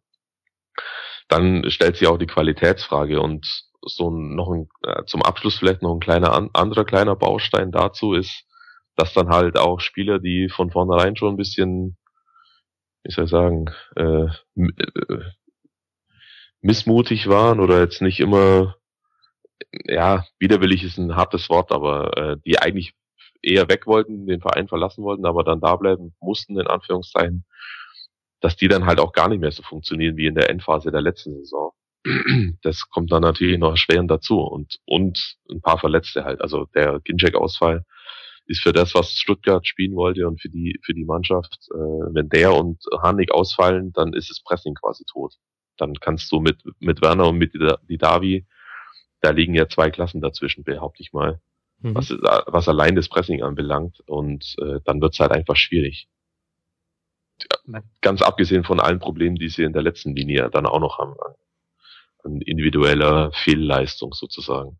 Aber da, da gibt es so viele Faktoren. Klar hat Zorniger dann am Anfang auch äh, die Absicherung nicht wirklich gut hinbe hinbekommen, das Durchdecken und so weiter. Da gab es viele Sachen, die nicht funktioniert haben und trotzdem waren sie in jedem, fast jedem Spiel manchmal wirklich haushoch überlegen. Also ja, und dann fehlt aber halt das Ergebnis. Man kann es eigentlich nicht oft genug betonen. Ähm, Stuttgart hat immer noch die drittmeisten Torschüsse in der Liga. Ähm, als Zornige gefeuert wurden, waren sie auf Platz zwei in der Statistik. Und sie lassen die sechs wenigsten Schüsse zu. Ähm, das ist eigentlich Wahnsinn, dass sie da dann ganz unten stehen. Aber es ist halt tatsächlich so gewesen. Nach den ersten Spielen hat es dann nach und nach haben's, hat's, haben die Spieler weniger drin geglaubt. Die Pressing wurde immer eine Sekunde später ausgelöst. Ähm, rausgerückt wurde nachher gar nicht mehr, um halt diese Defensivprobleme zu kaschieren. Aber das war, hat sich dann gebissen mit dem Pressing vorne. Es war halt so ganz, ganz seuchenmäßig unter Zorniger. Dazu kam sicherlich noch die nicht so gute Öffentlichkeitsarbeit auch dass er Spieler kritisiert hat, das, das kommt bei Spielern nicht an. Also das ist das, was heutzutage, wo dann die Spieler auch im Hintergrund drüber reden und wo sie dann auch aufhören, an den Trainer zu glauben. Wenn sie halt merken, okay, das Konzept klappt nicht, aber stattdessen redet der schlecht über uns in der Öffentlichkeit. Das ähm, funktioniert nicht. Und dann hat man auch am Ende der Zorniger Zeit waren es ja dann auch schwache Leistung. Mhm. Das ist dann aber halt alles durch diese Effekte, dass man am Anfang die Tore nicht gemacht hat. Das ist halt ganz, ganz blöde gelaufen. Aber ehrlich gesagt, das ist mir ein bisschen zu einfach. Also ja, natürlich viele Großchancen und äh, furchtbare. Also sie sind quasi die Anti-Hertha. Sie machen vorne die Buden nicht und dafür, und das ist mein Punkt, fangen sie aber hinten auch wahnsinnig viele. Also 36 Gegentreffer nach 16 Spielen. Das kannst du auch nicht mehr ausgleichen, wenn du vorne, vorne jeden zweiten Torschuss triffst. Also da frage ich mich, ist die, also da ist ja gar keine Ausgewogenheit im kompletten Spielkonzept zu sehen. Ja, äh, ja und nein, da muss ich ganz kurz mal dazwischen grätschen. Äh, du kannst von den 36 Toren kannst gleich mal sechs oder sieben abziehen, die sie ganz am Schluss noch kassiert haben, als sie alles nach vorne schmeißen. Da gab's, also ich würde mir jetzt nicht auf, auf, eine Zahl festlegen, aber schon eine ganze Menge. Ja, wo man aber dann zum Beispiel halt gegen Leverkusen noch 4-3 verliert. Das stimmt, das stimmt. Das ist wirklich, das war, wie du vorhin schon richtig gesagt hast, das war tatsächlich ein Freakspiel. Aber auch da gab es die Situation äh, des 3, der, des 3 zu 1 äh, Vorsprungs. Und dann haben die, hat die Mannschaft so weitergespielt, wie sie vorher auch gespielt haben. Und das wurde dann dem Trainer nachher als, als äh, da wurde ihm dann ein Strick ausgedreht. Das letzte Tor, da kann man drüber reden, das war wirklich, äh, das hätte man anders machen können. Da waren sie wirklich an der, an der Mittellinie, an der Seitenlinie zu vier, zwei Spieler gepresst, die konnten sich da rauslösen und hinten standen sie dann zwei gegen drei. Das ist das ist okay, wenn man das Tor anprangert. Aber die anderen Tore, ähm, da hat Stuttgart einfach so weitergespielt wie die 60 oder 65 Minuten davor und hatten auch zwei Riesendinger da, das 4-1 zu machen. Und dann wird danach keiner mehr was sagen von wegen, jetzt hätte euch halt mal lieber tiefer fallen lassen oder sowas. Dann hätte es danach geheißen, ja, super, jetzt haben wir hier in Leverkusen 4-1 gewonnen oder 4-2. Bestes Spiel der Saison. Also manchmal sind es halt wirklich ein paar Szenen, die, die dann komplett das Ding dann in eine andere Richtung kippen. Natürlich ist es einfach zu sagen, ja, jetzt hätten sie die ersten zwei Spiele gewonnen und daran darf man die Arbeit von einem Trainer ja auch nicht wirklich dann äh, festmachen, aber ich, ich bleib dabei, in Stuttgart war das tatsächlich so, dieses, äh, dieses Jahr. Mhm. Da will der Tobi auch nicht widersprechen, höre ich schon. Nee, ich, ähm, man muss es natürlich, du hast schon ein bisschen recht, Max, man redet dann gerne mal ein bisschen schön, dass man sagt, okay, die haben, hätten halt die Chancen machen müssen. Wobei man natürlich sagen muss, Chanceverwertung ist auch ein Skill, muss man auch können. Ähm, haben sich dann auch vor dem Tor immer so ein bisschen von ihrer hektischen Spielweise anstecken lassen. Ja, genau. Und wenn ich halt sehe, ich habe diesen Skill nicht, dann kann man ja auch überlegen, auch im Rahmen eines Trainerwechsels, ob man nicht dann ähm, den Fokus erstmal auf die Defensive legt. Wobei sie jetzt den Skill immer noch nicht haben. Sie haben jetzt auch am Wochenende ähm, gegen Mainz, haben sie auch eine ganz miese Chancenausbeute gehabt. Das Ding hätten sie nämlich auch gewinnen können. Also mhm. da mal zugesagt. Wenigstens stand ähm, da mal die Null hinten. Also ja, die, die Null stand Null. okay, aber du hast jetzt zwei Punkte aus den drei Spielen unter Kramni geholt. Das ist jetzt auch nicht der, ähm, der letzten Weisheitsschluss. Ähm, das wollte ich nämlich auch nochmal sagen. Es ist jetzt nicht so, dass es plötzlich massiv besser geworden ist ohne Zorninger. Ja, man steht defensiv besser, aber man hat dadurch auch viel offensiv geopfert, ohne dass man dadurch nenn nennenswert was gewonnen hat. Ähm, Chancenauswertung bleibt gleich schlecht, man ähm, erarbeitet sich wesentlich weniger Chancen und wie gesagt, zwei äh, Punkte aus drei Spielen sind jetzt auch keine großartigen Bewerbungen. Und, Das ist äh, richtig, Max, ja. Max, deine, deine These ist auch nicht, meines Erachtens nicht zu Ende gedacht. Wir, wir gucken jetzt erstmal nur äh, in erster Linie auf die Defensive. Das hat äh, unter Stevens äh, bis zum März, glaube ich, war es, bis zum äh, Spiel in Hoffenheim, dass sie da 1 zu 2 verloren haben in der letzten Mhm. Sekunde, hat das nicht funktioniert. Und erst dann hat der Trainer für sich auch umgedacht, okay, wir, wir sollten vielleicht auch die Wahrscheinlichkeit erhöhen, ein Spiel zu gewinnen, indem wir nach vorne spielen und nicht nur gucken, dass wir jetzt 0-0 oder 1 zu 0 äh, spielen, also gewinnen in dem Fall. Ähm, sonst wären die abgestiegen letztes Jahr. Wenn es Mhm. da das Umdenken vom, des Trainerteams nicht gegeben hätte, wäre der VfB Stuttgart äh, nicht in der, in der Liga geblieben. Und also jetzt äh, bewegt sich die Diskussion wie- gerade wieder in die, in, genau in diese Richtung und das halte ich an und für sich für falsch. Mhm. Ja, es ist interessant, dass du Stevens nennst, denn das ist genau der Grund, warum ich da jetzt auch so ein bisschen drauf rumgeraten bin. Denn das wäre das nächste Spiel, zu dem ich gerne kommen würde, nämlich die TSG gegen Hannover 96. Hoffenheim gewinnt mal wieder, so springen sie auf Platz 17 und stürzen eben Stuttgart, äh, drücken ihnen ähm, wohlwollend die rote Laterne in die Hand. Und bei- Hoffenheim hat man ja genau das gemacht und witzigerweise auch genau mit dem Trainer, über den du äh, gerade gesprochen hast. Hoffenheim hat vor Hüb Stevens 20 Gegentore gefangen und dann kam der Hüb, hat Beton angerührt. Sie haben aus den letzten sechs Spielen nur eins verloren, vier Unentschieden und einen Sieg und haben nur vier Tore kassiert. Und da war ein Spiel gegen Gladbach mit dabei mit drei Gegentreffern. Das war ein bisschen wild und außer der Reihe auch so vom ganzen Spielablauf, fand ich. Das heißt, wenn, also die haben quasi genau das gemacht, ähm, was ich gerade in Frage gestellt habe, dass, also wir, wir verabschieden uns von unserem Konzept, zumindest zwischenzeitlich. Hüb Stevens ist ja auch eine Interimslösung und äh, konzentrieren uns auf die Defensive. Wenn es jetzt bei Hoffenheim klappt und beim VfB nicht, dann liegt das ja am Kader. Ist ja derselbe Trainer. Es ist, Äh. weiß nicht, ob es bei Hoffenheim klappt. Na, nur vier Tore aus den, also vier Gegentreffer in den letzten sechs Spielen. Halt auch Ja, vorne nur sechs gemacht, aber Ja, Fokus ja, Ähm, eher- ja, aber Fokus erstmal auf Defensive. Aber Aufschwung ist schon was anderes. Ähm, gegen Hannover 96, okay, haben sie jetzt gewonnen. Ich muss auch zugeben, ich habe nicht das ganze Spiel gesehen, aber es sah doch so aus, als ob Hannover auch einige gute Chancen gehabt hätte in der Zusammenfassung, die ich gesehen habe. Und ansonsten sind halt Hoffenheim-Spiele momentan nicht konsumierbar.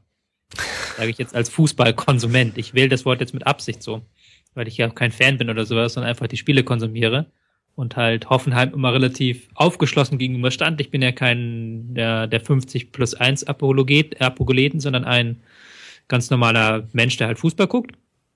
Aber halt mit der, wenn sie halt dieses Hüb Stevens Gedächtnisfußball 4-4-1-1 und dann am eigenen 16er stehen, da habe halt selbst ich dann keine Argumente mehr, Hoffenheim schön zu reden. Das hat dann überhaupt, da haben sie auch dann keine Berechtigung in der Bundesliga zu sein, weil davon haben wir zehn andere Teams, die dann aber auch noch ein bisschen Tradition verweisen können, so. Also das ist halt komplett gegen alles, wofür Hoffenheim jemals gestanden hat. Es ist komplett langsam, es ist komplett langweilig und es hat auch keine Ahnung, also vielleicht halte damit die Klasse, aber werden damit noch mehr Fans vergraulen, höchstens, dass sie neuen gewinnen. Aber das ist ja ein ästhetisches Argument. Und dem gegenüber steht, ähm, Ja. steht ja quasi der Realitätscheck, dass man halt schon ähm, Stevens kam und dann äh, gegen Köln, Eintracht, Gladbach, Ingolstadt und Hannover Punkte geholt. Es gab eine Niederlage gegen Hertha, ähm, die berühmte, schon viel zitierte Niederlage, wo es keine Schüsse aufs Tor gab von beiden Teams. Also das hätte auch eigentlich 0-0 werden müssen. Das war nur ein Ja. Scherz des Fußballgottes, dass das eine Niederlage wurde. Klar ist das nicht schön, aber Dann sagen wir mal, das sind jetzt, wie viele Punkte habt ihr jetzt geholt? Ähm, sieben Stück ja, aus den letzten sechs Spielen. Das ist jetzt nicht, es ist eine keine riesige Ausbeute jetzt. Und wenn du halt guckst, das waren jetzt aber auch jetzt keine Gegner, die du eigentlich eher schlagen musst, wenn du da raus willst. Ähm, Frankfurt mit Konkurrent um Ab Nicht-Abstieg. Ähm, Ingolstadt auch eine Mannschaft, die ja eher nach unten guckt. Ähm, Hannover haben sie jetzt geschlagen, okay. Ähm, aber das ist dann jetzt auch jetzt nichts, wo du halt jetzt juchheizen musst, dass die Punkteausbeute so genial ist. Mhm. du? Also das sind dann eher sieben Punkte, die musst du da eigentlich fast schon holen, wenn du überhaupt noch den Nicht-Abstieg schaffen willst. Okay, Argument ak akzeptiert. Da, hast, da habt ihr schon beide auch recht. Ähm, noch kurz zur Einordnung. Wir haben Hoffenheim vor der Saison getippt auf Platz sieben. Das waren die Hörer und ich auf Platz neun, der Tobin auf Platz elf, der Stefan. Sprich, wir lagen vollkommen daneben. Haben damals aber auch schon ähm, recht ausführlich drüber gesprochen, was für eine Wundertüte Hoffenheim ist, äh, aufgrund der vielen Neuzugänge. Also die haben ja einmal so am Krabbel, einmal haben sie Jugendspieler hochgezogen, sie haben äh, neue Spieler geholt, ähm, dann kam auf den letzten Drücker noch ein Vargas. Äh, es war auch überhaupt nicht vorauszusehen, in welcher Formation überhaupt ähm, gespielt werden würde. Jetzt haben wir jetzt Hüb Stevens, egal ob man das gut findet oder nicht. Wie lässt denn Hüb spielen, Tobi? Ich glaube, ich habe es auch schon relativ ausschöpfend gesagt. Das ist eine sehr defensive Spielweise. Ähm, 4-4-1-1, dann ähm, möglichst Ballgewinn, schnelle Konter. Mit Volland wird ein bisschen besser eingebunden als zuletzt. Der darf seine ähm, Stärke im Konter ähm, mehr ausspielen, auch als Stürmer. Aber ansonsten ist das halt eine relativ defensive Spielweise auch. Ähm, da geht es vor allen Dingen um eine gute Raumdeckung, da geht es vor allen Dingen ähm, darum, defensiv sicher zu stehen. Das zeigen ja auch die Ergebnisse. Und jetzt mal bezogen auf das Spiel gegen Hannover. Stefan, ähm, unter dem unter dem Strich ein 1-0-Sieg ist immer knapp, das hätte auch anders ausgehen können. Andererseits haben sie jetzt wenigstens mal wieder gewonnen und ähm, haben ja den Anschluss nach oben. Also Hoffenheim 13 Punkte, Hannover und Eintracht davor 14 Punkte, dann kommt Werder und Augsburg mit 15 und 16. Das heißt, lass die zweimal noch 1-0 gewinnen, dann springen die da unten raus. Wie, wie siehst du denn jetzt vor dem Hintergrund der Entwicklung, die wir ja vor der Saison jetzt nicht wirklich so sehen konnten, äh, jetzt deine Prognose für Hoffenheim? Ich glaube, dass es bis zum Schluss ähm, eng wird für Hoffenheim dieses Jahr und ich bin mir nicht so ganz sicher, ob Stevens das äh, mit diesem Kader, der Kader ist ja jetzt nicht für Stevens Fußball ausgelegt, zusammengestellt, ob das dann auch funktionieren wird. Also trotz des Erfolgs jetzt am, äh, am Wochenende. Mhm. Ich bin da skeptisch und ich glaube, dass es tatsächlich bis zum Schluss sehr eng wird für Hoffenheim dieses Jahr. Und traust du ihm nicht zu, dass er dasselbe macht wie auch äh, in Stuttgart letzte Saison, dass er eben erkennt, ich hatte den Eindruck, die Defensive jetzt zu stabilisieren, das war so die Notfallmaßnahme. Das war quasi der Eimer Wasser, den du aufs brennende Feuer kippst. Und jetzt in der Winterpause könnte er ja das machen, was er in Stuttgart auch schon gemacht hat, nämlich zu sagen, okay, also jetzt haben wir erstmal hinten die Schotten dicht gemacht, jetzt konzentrieren wir uns darauf, dass wir mal auch mal wieder Tore schießen. Ja, klar, ist natürlich, ist natürlich möglich. Das wäre dann die Notfallmaßnahme in der Notfallmaßnahme. Das andere ist ja Stevens Inception. auch nicht. Mit Inception, genau. Wenn am äh, im Sommer dann Julian äh, Nagelsmann kommt, äh, der dann äh, ziemlich sicher was völlig anderes wieder vorhat. Also das ist jetzt ein Ausriss. Die, die, diese Mannschaft wird jetzt rausgenommen aus, aus einem jahrelangen, aus einer jahrelangen Entwicklung und wird jetzt nur auf äh, Klassenerhalt quasi geprügelt, getrimmt. Und äh, danach geht's dann, wird dann nochmal Reset gedrückt und dann geht's wieder von vorne los sozusagen. Das ist ja auch das Perverse, dass Hoffenheim nicht versteht, dass Hoffenheim selber den Hoffenheimer Weg nicht versteht.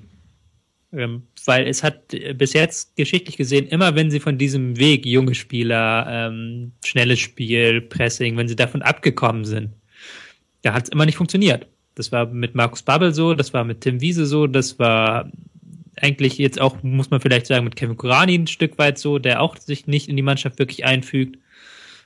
Und ähm, aber man will halt immer äh, zwanghaft versuchen, so ein normaler Bundesligist zu sein und man ist es halt nicht man muss halt einen anderen Weg geben in Hoffenheim, um Erfolg zu haben. Und das, äh, weiß nicht, ob das, es ist natürlich jetzt, es klingt jetzt natürlich fies, aber ich werde es natürlich schön finden, wenn sie dafür so ein bisschen weit bestraft werden, was sie jetzt machen, halt diesen Standard kam. Das ist jetzt meine ganz persönliche Meinung, also das ist gar nicht böse gemeint. Ähm, sondern einfach, ich finde das halt, ich finde das persönlich nicht, nicht den richtigen Weg für Hoffenheim. Mhm. Auf jeden Fall interessant zu sehen, dass wir zwei Teams in direkter Abschiedsgefahr haben, die so ein bisschen eben unterschiedliche Wege gehen. Haben wir jetzt gerade schon, glaube ich, zur Genüge herausgearbeitet, dass Hoffenheim sein Konzept komplett umgeschmissen hat und bei Stuttgart scheint es ja irgendwie so ähnlich weiterzugehen. Gucken wir mal, was die Winterpause bringt. Lasst uns mal noch über Hannover sprechen. Die haben wir vor der Saison schwächer gesehen als in der jeweiligen Vorsaison. Das war auch vor allem aufgrund des Abgangs von Lars Stindl in meiner Erinnerung. Ähm, die Hörer haben sie auf Platz 14 getippt, also nicht auf die Abstiegsränge und wir waren da gnadenloser. Sowohl Tobi als auch ich haben sie auf Platz 16 und Stefan sogar auf Platz 17. Das heißt, wir sehen sie eher runtergehen und bei Hannover habe ich mir vier Stichworte aufgeschrieben, die für mich nicht nur jetzt dieses Spiel beschreiben, sondern auch so die Hinrunde ein bisschen. Ich habe Fronzek, Kader, Verletzte und Fans. Ähm, Tobi, fehlt dir da was? Oder hast du da ein Ausrufezeichen bei irgendwas dahinter? Möchtest du dazu mal deine Ausführungen geben? Mm, das mit Verletzte müsstest du mir einmal noch mal kurz erklären. Ja, eigentlich meine ich damit einen Verletzten, Kiyotake. Mhm. Äh, Im ersten Spiel nach seiner Verletzung funktionierte es erstaunlich gut. Ähm, aber jetzt finde ich, merkt man schon, dass da einfach der Passgeber, der den, den vorletzten Pass einfach spielt, ähm, dass der fehlt. Okay, ja, okay, da hast du natürlich recht, auf jeden Fall. Kiyotake fehlt der Mannschaft relativ stark. Ähm, ähm, wobei ich jetzt sie nicht mit Verletzungspech in Verbindung gebracht hätte, diese Saison sonst.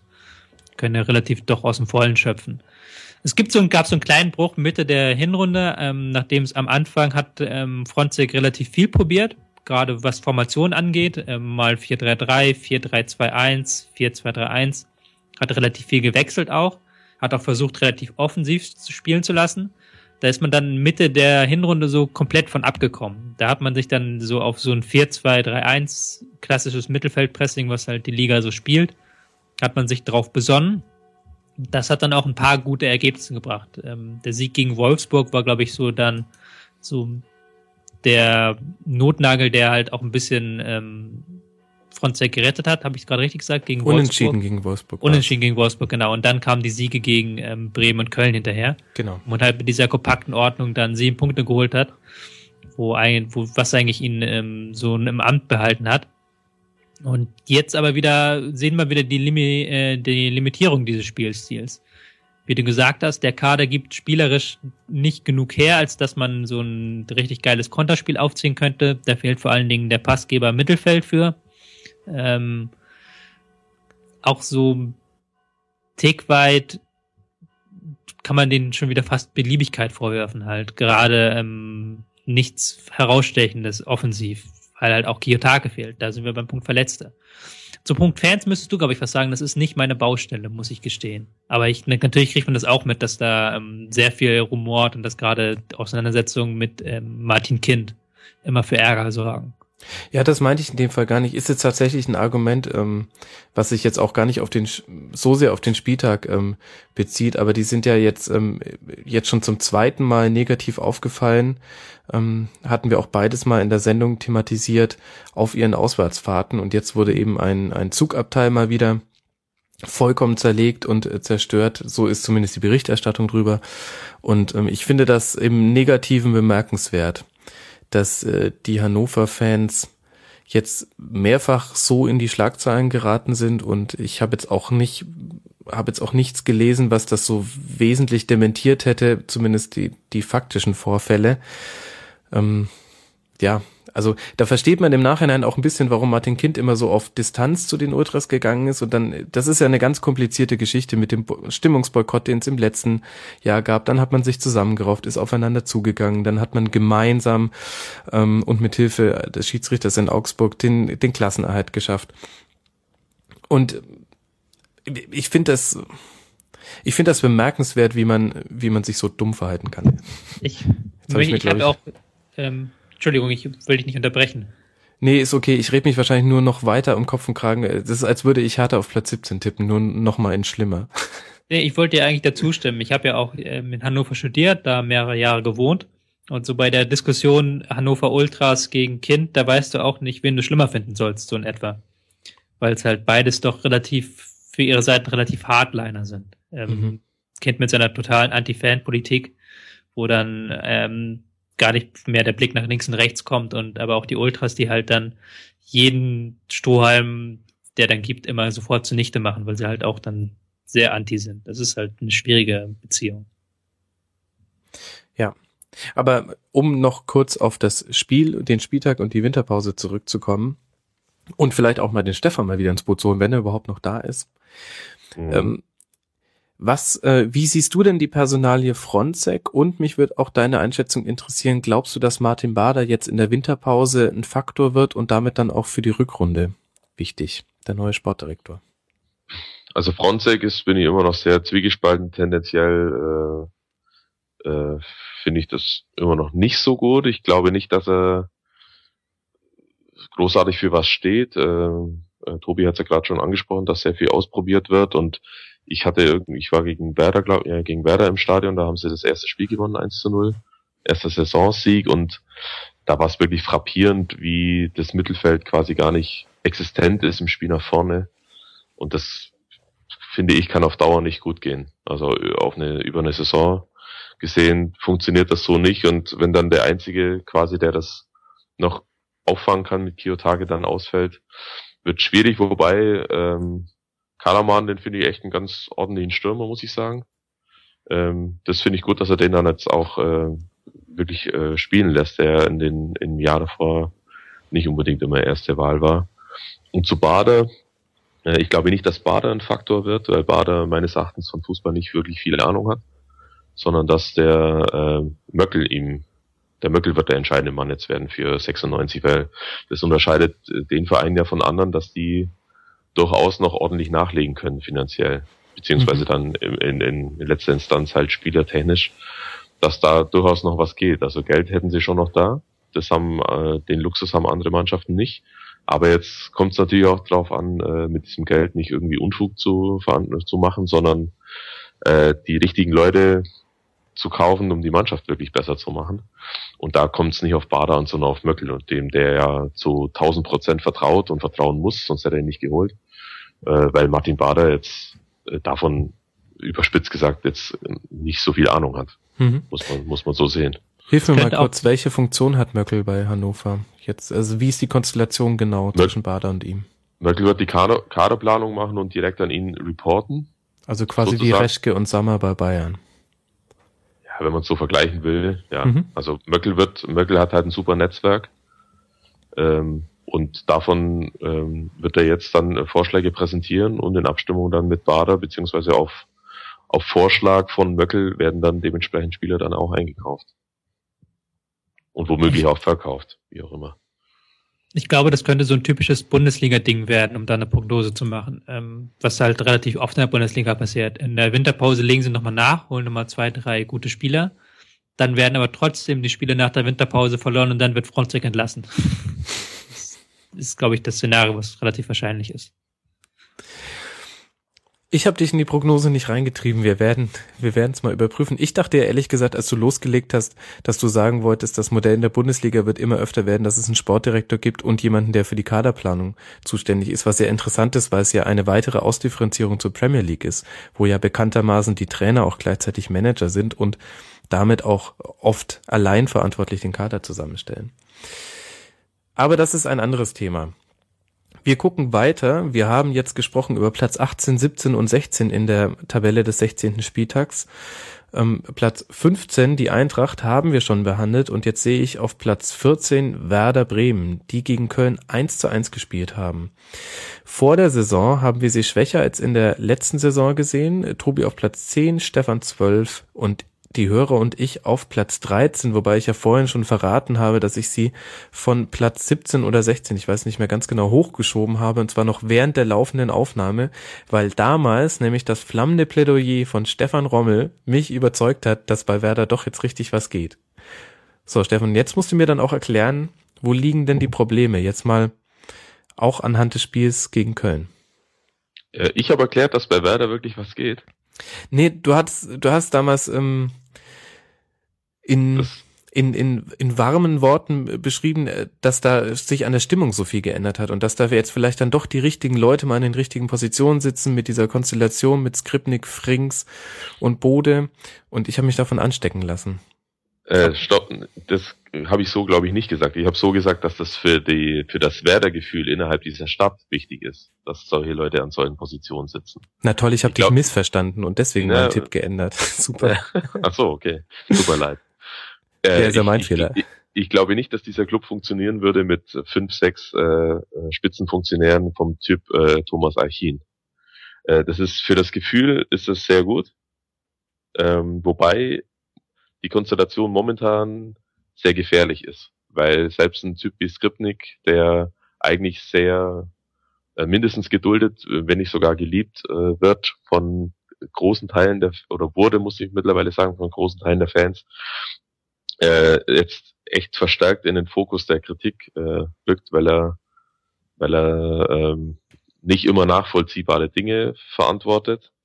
Und äh, das ist natürlich dann auch ist sehr, sehr schwierig für den, für den sportlichen Bereich. Dann kommt die spezielle Sache dazu mit Archin, der, der tatsächlich eher geduldet ist, mhm. äh, weil er halt nicht Teil der Werder-Familie ist, was ich persönlich ganz sympathisch finde, weil ich der Meinung bin, dass dieser Verein schon viel zu lange im eigenen Saft äh, geschmort hat in den letzten Jahren und das eigentlich ganz gut fand, dass mal von außen einer kommt, der da völlig vorbehaltlos und objektiv an, an bestimmte Dinge rangeht.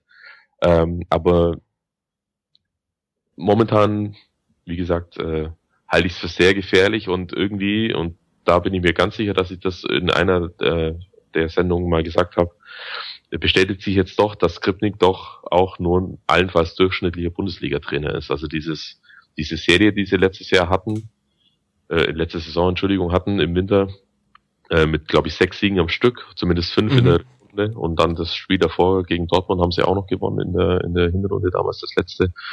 Ähm, das hat halt unglaublich viel überlagert. Äh, die waren sofort raus aus dem Abstiegskampf, also die haben quasi eine, eine einigermaßen ruhige Saison zu Ende spielen können, ohne dass da ganz große Druck immer da war. Der war am Anfang da, als er übernommen hat, jetzt vor ziemlich genau einem Jahr. Ähm, und danach war der aber quasi weg und jetzt kommt er so allmählich wieder und jetzt zeigt sich erst, wie widerstandsfähig dieses ganze Konstrukt ist und momentan schaut es nicht so aus, als wäre das besonders widerstandsfähig. Also sowohl die Mannschaft nicht, als auch der Trainer nicht, als auch der äh, Sportdirektor äh, nicht. Ähm, ich halte es in Bremen momentan für eine sehr gefährliche Konstellation. Ich bin sehr gespannt, was passiert. Ähm, wenn die letzten beiden Spiele jetzt inklusive Pokal äh, unter der Woche, wenn die nicht gewonnen werden, was ich nicht ausschließen mag. Im Gegenteil, ich glaube eigentlich eher, dass sie beide Spiele verlieren werden. Wobei mich jetzt die Einschätzung vor dem Hintergrund des 1 zu 1 gegen Köln ein bisschen wundert, denn also da können sich ja die Kölner bei Timo Horn bedanken, dass sie das Ding nicht verloren haben und ich hätte jetzt gesagt, da hat sich gezeigt, dass Werder unter Drucks anscheinend doch wieder irgendwie hinkriegt. Oder überbewerte ich jetzt dieses Einzelspiel? Du, ich glaube, du überbewertest die Anfangsphase. Okay. Die haben, die waren tatsächlich äh, super eingestellt und sehr gut auf dem Platz, also sofort da. Nicht nur wegen dem Tor, sondern weil man auch gesehen hat, okay, da, da wollen sie jetzt heute wirklich was bewegen, aber dann musst du die Geschichte des Spiels sehen und ich glaube, daran siehst du eher, äh, was hier los ist. Also die, man konnte wirklich äh, förmlich spüren gegen den Gegner, der absolut überschaubar Fußball gespielt hat, der wirklich zwar latent Druck aufgebaut hat, aber nicht gefährlich vorm Tor wurde du konntest wirklich sehen, wie die quasi ums Gegentor betteln, wie sie sich immer weiter nach hinten fallen lassen und noch weiter und noch weiter aus purem Instinkt, jetzt irgendwas falsch zu machen.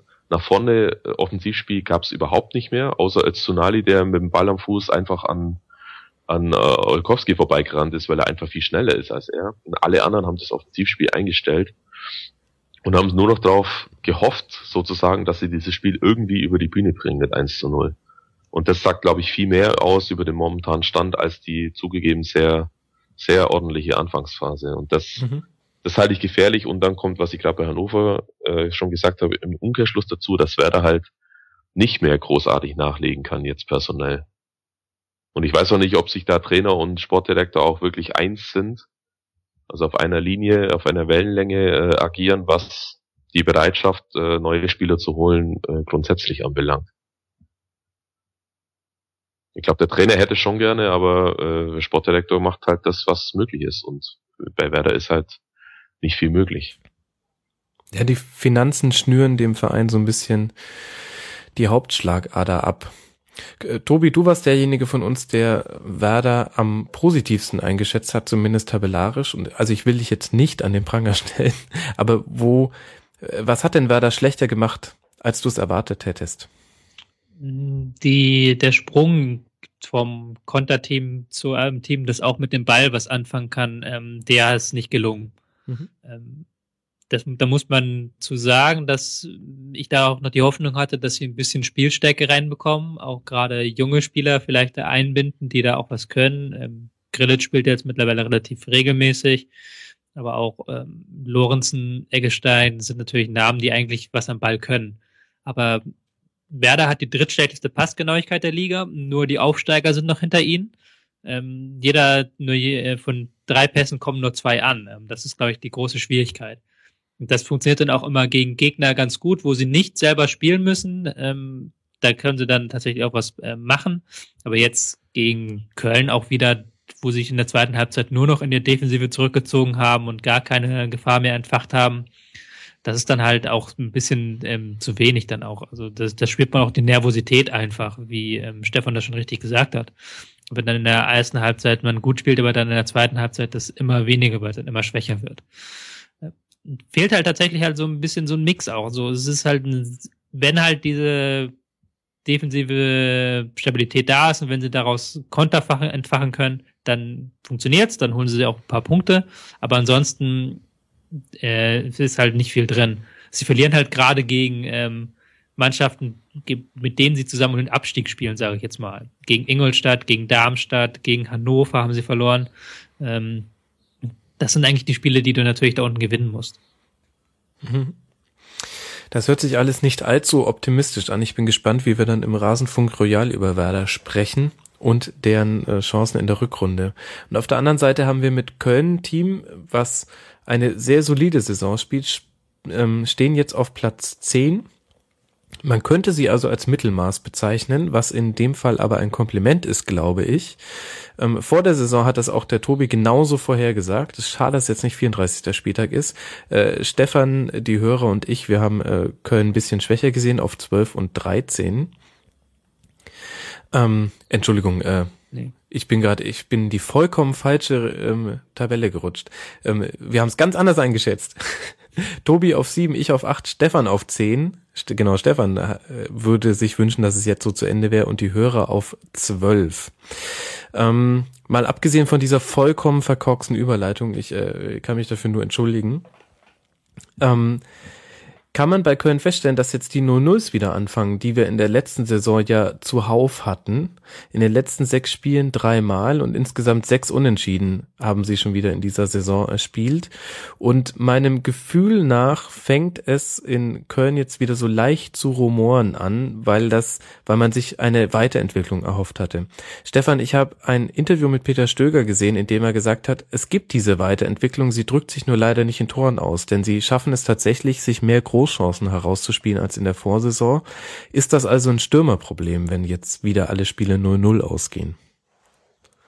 Boah, na, nein, glaube ich, glaube ich nicht. Also ich kann jetzt zu Köln natürlich insofern nicht allzu viel sagen, weil ich die Mannschaft auch nicht so oft gesehen habe dieses Jahr. Ich habe sie zweimal hier in Bremen gesehen und da war es zweimal tatsächlich so, dass sie eigentlich äh, zweimal mehr oder weniger harmlos waren. Also schon mhm die bessere Mannschaft, also im Sinne von mehr Ballbesitz und so weiter, aber jetzt nicht äh, so, dass sie da äh, viele Großchancen ausspielen könnten.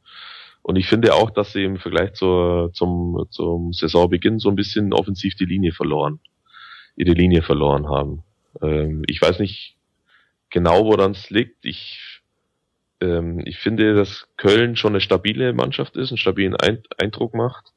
Äh, ich glaube, dass er sich vielleicht ein bisschen zu sehr oder zu lange an diesem äh, unglücklichen 0 zu 1 gegen Hannover mit diesem äh, Handtor von, äh, von Andreasen mhm. äh, aufgehalten haben, auch im Umfeld ein bisschen zu lange damit aufgehalten haben und dann überdies vergessen haben, sich auf die wesentlichen Sachen zu konzentrieren.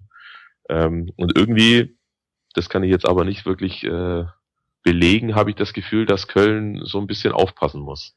Weil ich glaube, dass Köln nicht eine Mannschaft ist, die, die im Offensiv, die sich, also sie ist, es ist eine Mannschaft, die sich defin über Defensive definiert, aber die offensiv nicht immer reagieren kann, wenn es mal nicht so läuft. Das, was wir vorher, ich weiß nicht, wie wir bei welcher Mannschaft genau äh, schon mal hatten, als mögliches Problem, das sehe ich bei Köln tatsächlich so.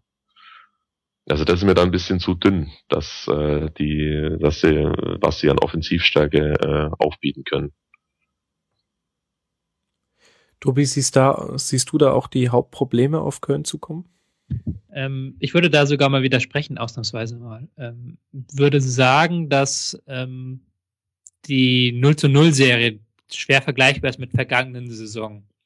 In der vergangenen Saison war es so, dass Köln tatsächlich eine reine Kontermannschaft war und ähm, eine reine Defensivmannschaft war und dann halt auch genau diese 0 zu 0 provoziert hat. Ähm, bei den letzten 0 zu 0 war es eher so, dass der Gegner nicht mitgespielt hat und halt Köln den Ball überlassen hat. Köln aber dann noch nicht so richtig ähm, was damit anfangen konnte. Aber man sieht schon doch Entwicklung. Und ich fand jetzt auch die zweite Halbzeit gegen Bremen war eigentlich eine relativ gute Halbzeit, wo sie es auch relativ gut geschafft haben, weil sie auch Außenverteidiger haben, die, mit denen man vorne was anfangen kann, weil sie auch ein, ein paar Kombinationen spielen, jetzt nicht so, sind natürlich jetzt kein Bayern oder Dortmund, aber die können halt dann auch doch mal einen Doppelpass spielen schön oder um, Gegner sich zurechtlegen. Haben halt auch relativ viel Ballsicherheit mittlerweile, haben eine relativ hohe Passgenauigkeit. Und da sehe ich halt dann auch für die Rückrunde eigentlich, sehe ich das eigentlich die Entwicklung eher positiv. Dass man vielleicht es doch schafft, diese Null zu halten, was immer noch ihre große Stärke ist, aber auch offensiv dann vielleicht mal ein paar von den Dingern macht, die man zuletzt nicht gemacht hat. Ähm, klingt natürlich jetzt blöd erstmal, also so zwei, ähm, zwei Tore aus den letzten sechs Spielen, aber ich fand halt schon, von den Torschüssen her waren das auch mehr, kann man auch statistisch sehen und auch ähm, ein, allgemein spielerisch finde ich eine positive, wenn es keine überragende, aber eine gute Entwicklung.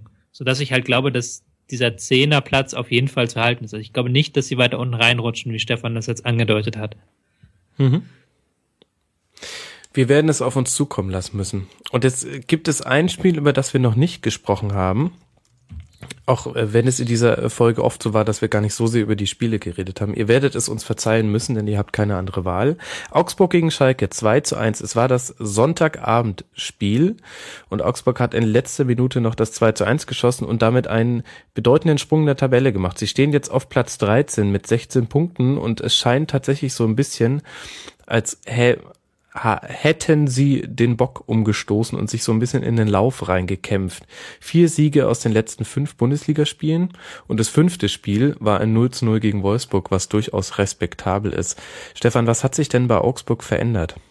Grundlegend am Spiel äh, erstmal nicht so viel, aber äh, in vielen ganz vielen kleinen Aktionen sind sie jetzt einfach ähm, wieder konzentrierter. Auch in der Abwehr ähm, stehen sie wieder ein bisschen ein bisschen besser, auch wenn vielleicht ist es sogar ähm, komischerweise dann äh, ein Vorteil, wenn der ein oder andere Innenverteidiger, als sich der ein oder andere Innenverteidiger verletzt hat, ähm, dass dann wieder ein anderer die Chance bekommen hatte und Hong die momentan auch ganz gut äh, nutzt.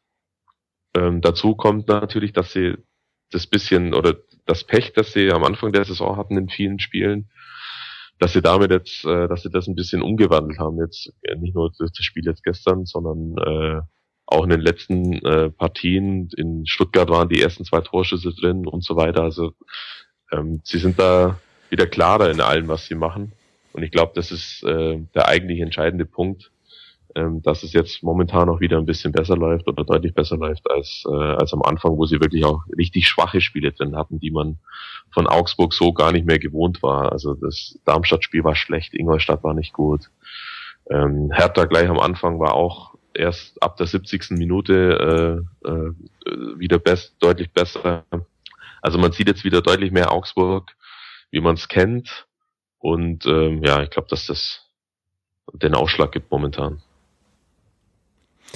Jetzt hast du aber auch schon eine Sache angesprochen, ähm, die ich äh, auch gerne mal an Tobi weiterleite. Denn wenn ich mir mal angucke, wie die Siege zustande kamen, eben äh, Köln mit äh, einem zerstörten Elfmeterpunkt und der Schütze rutscht aus. Jetzt gegen Schalke ähm, ein deutliches Handspiel vor dem 2 zu 1, was nicht geahndet wird. Könnte man ja auch einfach sagen, wenn man gleichzeitig in Betracht zieht, dass Stefan jetzt gesagt hat, eigentlich haben sich eher so Kleinigkeiten verändert, dass das jetzt vielleicht auch einfach nur Glück war, dieser Lauf. Tobi?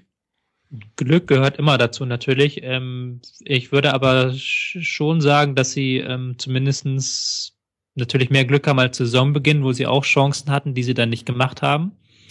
Ähm, aber sie stehen defensiv halt besser und dadurch wirken halt dann solche Glücksmomente mehr, wenn die natürlich dann entscheidend sind, das Spiel entscheiden. Ähm, ist ja jetzt auch so gewesen, dass sie gegen Schalke eigentlich, ja gut, das wäre vielleicht ein Unentschieden vielleicht verdienter gewesen, okay. Aber die Woche davor halt ähm, mit diesem Elfmeterpunkt-Ding, der natürlich aufgebauscht wurde, aber wo sie eigentlich doch verdient gewonnen haben gegen Köln auch. Ähm, oder auch die Woche davor, wo sie gegen, ähm, wo sie gegen äh, Wolfsburg 0-0 völlig verdient geholt haben. Also das Mhm. sind schon bessere Leistungen, als man sie zu Be- Saisonbeginn hatte. Ähm, ist natürlich klar, wenn du halt ähm, wie Augsburg spielst und halt auch so ein 4-2-3-1 machst und dann relativ enge Spiele provozierst, dass dann Glück ein wichtiger Faktor ist. Augsburg war ja auch letztes Jahr keine Mannschaft, die am laufenden Band 3 zu 0 gewonnen hat, sondern immer halt ganz knapp 2 zu 1. Und dann fallen natürlich diese kleinen Entscheidungen mehr auf als bei anderen Spielen, anderen Mannschaften, die dann gerne mal 3-0 oder 0-3 spielen. Mhm. Ich habe auch so ein bisschen den Eindruck, dass Augsburg jetzt innerhalb dieser Hinrunde einen kleinen Umbruch eingeleitet hat. Also wenn ich mir angucke, ähm, wenn ich es nur mal gegen die Vorsaison halte, dann sehe ich logischerweise nichts mehr von Baba. Ich sehe aber auch nichts mehr von Altintop und logischerweise fehlt auch ein Heubier. Und dafür sehe ich aber Namen wie Co, Chor, Bayer und auch Kajubi, der glaube ich in der Offensivrolle sehr wichtig ist, Stefan. Äh, ich habe den Schluss nicht mehr verstanden. Kajubi? Kajubi, den ich Ja, äh, super. Da, da wird immer mehr zum Zielspieler für die hohen Bälle, weil der einen brutal guten äh, Kopfball hat. Also auch diesen, diesen schwierigen Kopfball, wenn ich mit, mit dem äh, Rücken zum gegnerischen Tor stehe, holt der einen nach dem anderen, weil der so ein gutes Timing und so eine enorme Sprungkraft hat. Ähm, das hat sich schon, das stimmt, das hat sich tatsächlich verändert.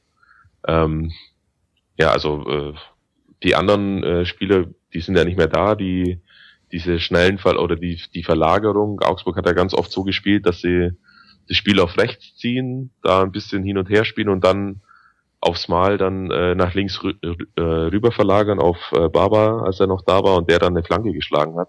Das geht jetzt natürlich in der Art nicht mehr, weil die, die so einen offensiven, äh, offensiv starken, äh, außen- und schnellen und gut flankenschlagenden Außenspieler erstmal nicht haben und mit Max sich den vielleicht wieder herzüchten wollen, aber mhm. das, das stimmt schon, das hat sich im Vergleich zum letzten Jahr geändert. Ähm, ja, aber Kajubi ist richtig, also die hauen die Bälle jetzt, wenn sie lang spielen, nicht ganz nach vorne, so wie es fast alle anderen machen, auf die auf den Stürmer, der dann festmacht oder ablegt, sondern es geht tatsächlich dann in meisten Fällen nach links raus auf Kajubi und der äh, verlängert den dann im besten Fall und es fun funktioniert auch ganz gut. Und da hast du dann tatsächlich noch eine Stufe oder eine Linie dann in dem Fall weiter vorne ein, der dann dafür zuständig ist, dass der Ball dann auch da bleibt mit Bobadilla, der jetzt dann wirklich äh, klare Sturmspitze spielt momentan. Mhm. Ist auch ganz interessant, wir haben vor der Saison ähm, Augsburg getippt auf Platz 8, das waren Stefan und die Hörer, auf Platz 9, das war ich und Platz 13 Tobi und ich persönlich würde mich jetzt nicht festlegen wollen. Ich könnte mir beides vorstellen. Ich könnte mir vorstellen, dass die tatsächlich ähm, jetzt irgendwie in, auch die Winterpause nutzen. Es wäre nicht das erste Mal in Augsburg, dass die Winterpause nochmal so einen kleinen, auch spielerischen Umbruch bedeutet und sie noch weiter klettern können in der Tabelle und sich keine Sorgen mehr machen müssen. Ich könnte mir aber auch vorstellen, dass es, ähm, dass dieser Glücksfaktor jetzt dann doch äh, größer ist, als ähm, man gedacht hat und sie wieder hinten reinrutschen. Ich finde ähm, Augsburg sehr schwierig einzuschätzen. Ich finde, Platz 13 war ein sehr guter Tipp. Den, der das gemacht hat, muss man loben. Ich glaube, da werden sie rauskommen. Okay, sehr gut. Da stehen sie ja auch jetzt gerade. Aber da mache ich mir jetzt auf jeden Fall einen Haken hinter. Da werde ich dich im, im Mai nochmal drauf ansprechen. Außer sie kommen auf Platz 13, dann werde ich es totschweigen. Weil ich es kann. Lügenpresse. Sagt der Mann, der sich nur ins Internetfernsehen und nicht ins echte Fernsehen traut. Egal. Grüße an die Rocket Beans. Sehr schönes Format. Ähm, weil ich es kann, würde ich auch gerne noch über das letzte Team reden, das wir noch nicht behandelt haben, nämlich Schalke. Die dieses Spiel, wie bereits gehört, verloren haben. 1 zu 2, auch durchaus umstritten durch diese Fehlentscheidung.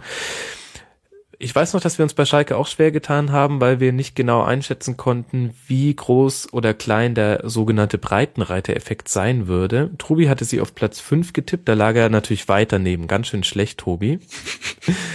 ähm, Stefan, die Hörer und ich auf Platz 6. Das scheint eine Mainstream-Meinung gewesen zu sein. Jetzt stehen sie aktuell auf Platz 8. Und wir hatten immer wieder mal Kommentare von den Hörern, die geschrieben haben, so Dinge wie Sané, Meyer, Goretzka, Potenzial gewinnt halt nur ein paar Spiele und nicht die Mehrheit. Ist es auch schon so der Hauptkritikpunkt, den man an der Schalker Hinrunde erkennen kann, Stefan? Ja, also man kann schon erkennen, dass sie einfach noch nicht konstant genug spielen. Also nach der, nach dem sehr guten Start Ähm, hieß es ja, äh, dieses Jahr ist äh, einiges möglich, Champions League Teilnahme und dann kam wieder ein, ein Loch, auch ein spielerisches, äh, ein spielerisches Loch. Also es ist vieles da, das ähm, Hoffnung macht auf auf Besserung, gerade im Vergleich zur letzten Saison, die ja aber auch nicht eigentlich repräsentativ stehen kann für Schalke 04. Ähm, auf der anderen Seite gibt's halt immer wieder mal so Dämpfer, so wie gestern, das war meines Erachtens absolut unnötig, so ein Spiel zu verlieren. Obwohl Schalke gestern wahrlich nicht das beste Saisonspiel abgeliefert hat, aber das dann hinten raus noch zu vergeigen, obwohl sie eigentlich in der zweiten Halbzeit äh, doch die bessere Mannschaft waren, das tut natürlich dann echt enorm weh. Also dann, das sind halt so Sachen, das passiert den Mannschaften, die dann nachher am Schluss dann wirklich in der Champions League landen, äh, nicht so oft, wie es Schalke passiert. Mhm. Tobi, was wären denn so für dich die wichtigsten Faktoren ähm, dafür, dass die Hinrunde jetzt so gelaufen ist, wie sie gelaufen ist? Es ist eine ganz schwierig zu bewertende Frage tatsächlich. Ähm, wenn Schalke jetzt am Wochenende noch das Spiel gewinnt, haben sie 27 Punkte. Gegen Hoffenheim am Freitagabend mhm. zu Hause. Genau, das kann man ja durchaus gewinnen auch als Schalke. Ähm, dann haben sie 27 Punkte und das ist dann im etwa auf dem Niveau der Vorjahre, wenn ich dann nicht falsch liege, sogar vielleicht sogar ein bisschen besser. Aber sie sind halt so eine Wundertüte. Also sie sind halt die wundertütigste Mannschaft halt auch. Auch weil sie halt in ihrer Spielweise relativ Standard sind. Also 4-2-3-1. Ähm, auch relativ konterstark, im Ballbesitz nicht ganz so stark. Aber dann sind sie halt auch immer sehr abhängig von den Einzelspielern. Ähm, wenn Leroy Sané, ähm, auch bekannt als Leroy Sahne, ähm, wenn der einen guten Tag erwischt, dann hat man halt als Schalke ein Tor, aber ansonsten ist das halt relativ schwierig, weil da halt auch die gemeinschaftlichen, die kollektiven Mechanismen fehlen. Deswegen ist man da halt auch immer wieder dann abhängig davon, dass äh, Sané oder Meier, dass die mal wirklich was reißen. Das macht's halt schwierig so. Auch gerade wenn man guckt, dass nicht alle, ähm, die Santo ist nicht so gut eingeschlagen diese Saison. Geis hat relativ lange durch seine Sperre gefehlt. Das mhm. sind dann halt so Kleinigkeiten, die dann halt die entscheidenden Punkte ähm, fehlen lassen die man halt dann auch mit so einer relativ Standardspielweise braucht man halt diese Kleinigkeiten mehr, als wenn man jetzt was ganz Besonderes macht, wie Ingolstadt beispielsweise. Deshalb ganz schwierig zu bewerten. Also man kann es nicht groß kritisieren, aber man kann jetzt auch nicht sagen, Schalke spielt groß und großartigen Fußball und hat eine tolle Hinrunde gespielt. Es ist halt so Durchschnitt. Mhm. Anders kann man es echt nicht ausdrücken. Ja, aber mit Anschluss noch nach oben und das ist die gute Nachricht und die Schalker sind ja auch äh, sehr entspannt, wenn ich mir so die Eindrücke, die ich von Schalke-Experten hier im Rasenfunk bekommen habe, vor Augen führe. Schalke jetzt 24 Punkte und damit punktgleich mit dem Tabellensechsten Leverkusen, die auch 24 Punkte haben. Das heißt, da kann sich auch noch einiges sortieren. Ähm, das wundertütigste Team der Liga. Damit könnten wir eigentlich fast diese Saison-Vorschau Realitätschecks Folge zum 16. Spieltag zumachen oder gibt es noch etwas, was euch fehlt? Das ist immer eine gemeine Frage nach gefühlt fünf Stunden Aufnahme. Die Champions League Auslosung ist natürlich, aber gut, das ist jetzt ja keine Rückschau, aber die ist natürlich auch geil. Ähm, sag mal, ich mache immer alles, äh, was mich äh, ablenken könnte, aus. Ähm, ich habe es nur gerade gesehen, weil ich halt eine SMS bekommen hat. Ähm, ja, ja, schon klar. Du hast nee, es nebenher so, geguckt. War wirklich so. Weil mir ich hab's geguckt. was? Juventus gegen Bayern und Arsenal gegen Barca? Juventus gegen Bayern. Juventus gegen Bayern und äh, Wolfsburg hat das härteste losgezogen, was sie bekommen konnten. Die müssen gegen Gent dran. okay, ähm, jetzt müssen wir kurz die Paarungen. Ich habe es jetzt auch ausgerufen. Also Gent gegen Wolfsburg, äh, die Roma gegen Madrid. Das könnten, das könnten wilde Spiele werden, so wie die Roma derzeit spielt. Auch ein bisschen wundertütig, aber da könnte was gehen. PSG gegen Chelsea. Arsenal gegen Barcelona, tatsächlich sehr interessante Partie. Ich würde sagen, Barca hätte Arsenal gerne zu einer anderen Saisonphase bekommen. Nicht unbedingt jetzt, wo sie auch in der Premier League jetzt gerade zwischenzeitlich Tabellenführer sind. Ist ja noch zwei Monate hin. Das, dafür geht ja noch viel Zeit. Stimmt, da fließt noch einige, einiges an Wasser die Themse hinunter. Juve gegen Bayern. Da werden wir Arturo Vidal und Kingsley Coman Geschichten lesen können. Wahrscheinlich auch von dir, Stefan. Nö. Nein? nee. Darfst du nicht über die Bayern schreiben oder willst du nicht über die Bayern schreiben? Äh, wenn ich darüber schreibe, dann würde ich sowas jetzt nicht machen, weil das zu offensichtlich ist. Okay. Sehr gut. Deswegen bin ich nämlich auch kein Chefredakteur geworden irgendwo. ähm, Eindhoven gegen Atletico Madrid, Benfica gegen St. Petersburg, da schneid's mal mit der Zunge und Dynamo Kiew gegen Manchester City. Okay, hinten raus wird's dann doch ein klassisches Achtelfinale, aber in der Tat, Arsenal Barca und auch Juve Bayern, das sind zwei knackige Begegnungen gespielt in diesem äh, furchtbaren ähm, drei Wochen Spieltag oder vier Wochen Spieltag. Die Hinspiele sind 16., 17. und 23., 24. Februar und die Rückspiele sind 8., 9. und 15., 16. März. Diese, dieses Auseinanderziehen dieses Achtelfinals ist mit das Schlimmste, was die UEFA eingeführt hat, meiner Meinung nach. Ich find's gut. Tatsache, ich, ich finde, ich finde es auch nicht dem Wettbewerb entsprechend. Denn dazwischen können viel zu viele Dinge passieren. Warum findest du es gut? Weil man mehr Fokus auf die Einzelspiele hat, oder? Ja, ja, äh, das schon. Deswegen, genau. Ähm, für ein Viertelfinale wäre es, glaube ich, noch besser.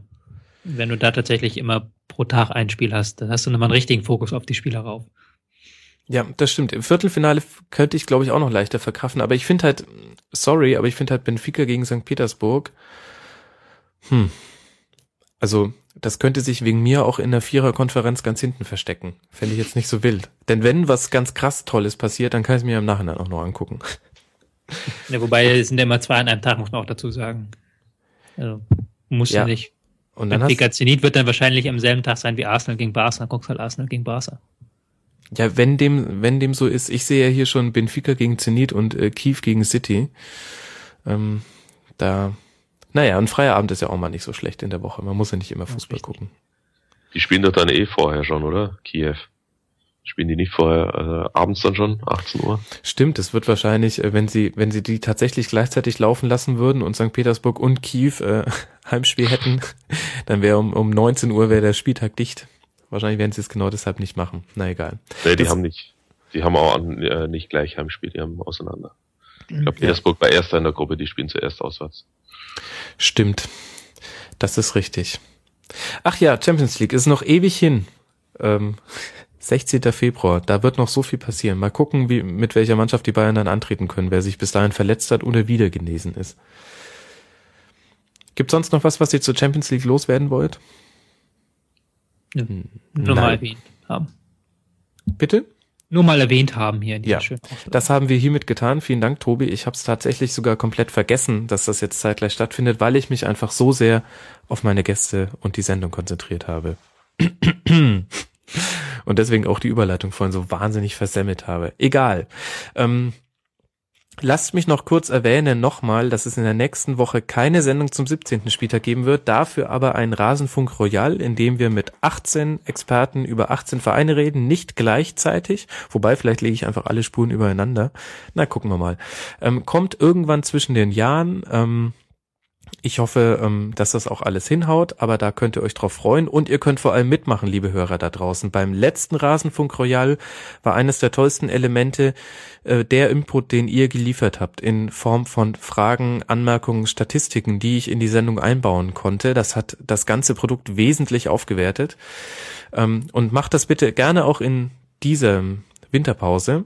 Unter mitmachen.rasenfunk.de findet ihr in der Kategorie Sendungsvorbereitung Threads zu jedem einzelnen Verein und da könnt ihr eure Fragen loswerden und wir werden so viele wie möglich davon in der Sendung dann beantworten.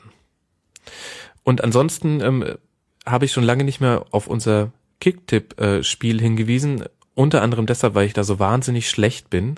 Aber jetzt möchte ich noch doch noch mal ganz schnell die ersten zehn Tipper würdigen, denn das ist ja quasi der Herbstmeister-Tipp, dadurch, dass es nächste äh, nächsten Spieltag keine Sendung gibt. Bimbishausen, unser Hoffenheim-Experte, macht es anders als sein Verein und steht auf Platz eins. Ähm, auf Platz zwei David B. Naujek, Rasenschach auf Platz drei Dubia DO auf vier Caro unterstrich Emma, Grüße nach Freiburg auf Platz fünf Freddy 1848 auf Platz 6, der Ed Discomoney, dem ihr alle bitte endlich mal bei Twitter folgt. Das ist wirklich notwendig. Steht auf Platz 7. Er kann gut tippen. Ähm, auf Platz 8 Vielchen, auf Platz 9 Mulm 1910 und auf Platz 10 Thlink, der sich diesen Nutzernamen wahrscheinlich nur gegeben hat oder diejenige, damit ich dieses TH mit anschließendem L hier mal aussprechen muss. Herzlichen Dank dafür. So, jetzt haben wir aber wirklich alles gemacht und ich kann nur sagen, Jungs, vielen Dank. Sehe ich euch nach der Saison spätestens vielleicht nochmal wieder und wir messen uns nochmal an unseren Zwischenprognosen. Gerne. Wenn wir bis dahin die Welt noch lebt. Wenn die Zombies nicht kommen oder sowas. Gerne. Ah, Tobi, man merkt schon ein bisschen, dass du jetzt viel mit Gamern abhängst. du weißt, Fallout 4 ist nur eine Simulation. Jetzt, nee, so cool bin ich nicht. Ich bin immer noch bei Metal Gear Solid 4, äh, 5. Darf man sich da dann überhaupt bei den Rocket Beans blicken lassen? Ja, das sowieso. Ähm, die freuen sich immer, wenn sie mich sehen und man nicht über Games reden müssen. Ach, voll gut.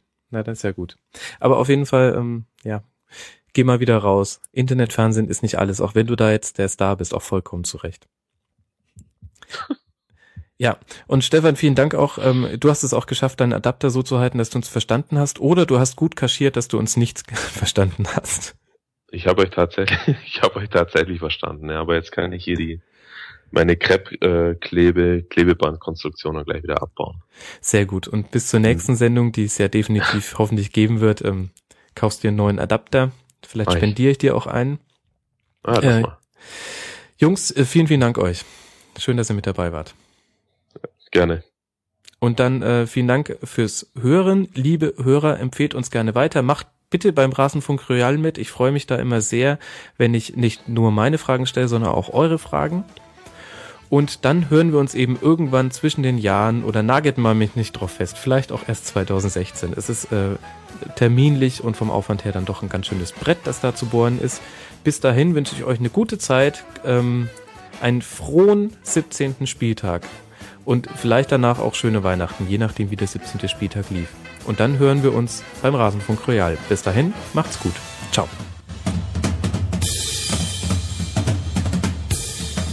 Das war die Rasenfunk-Schlusskonferenz.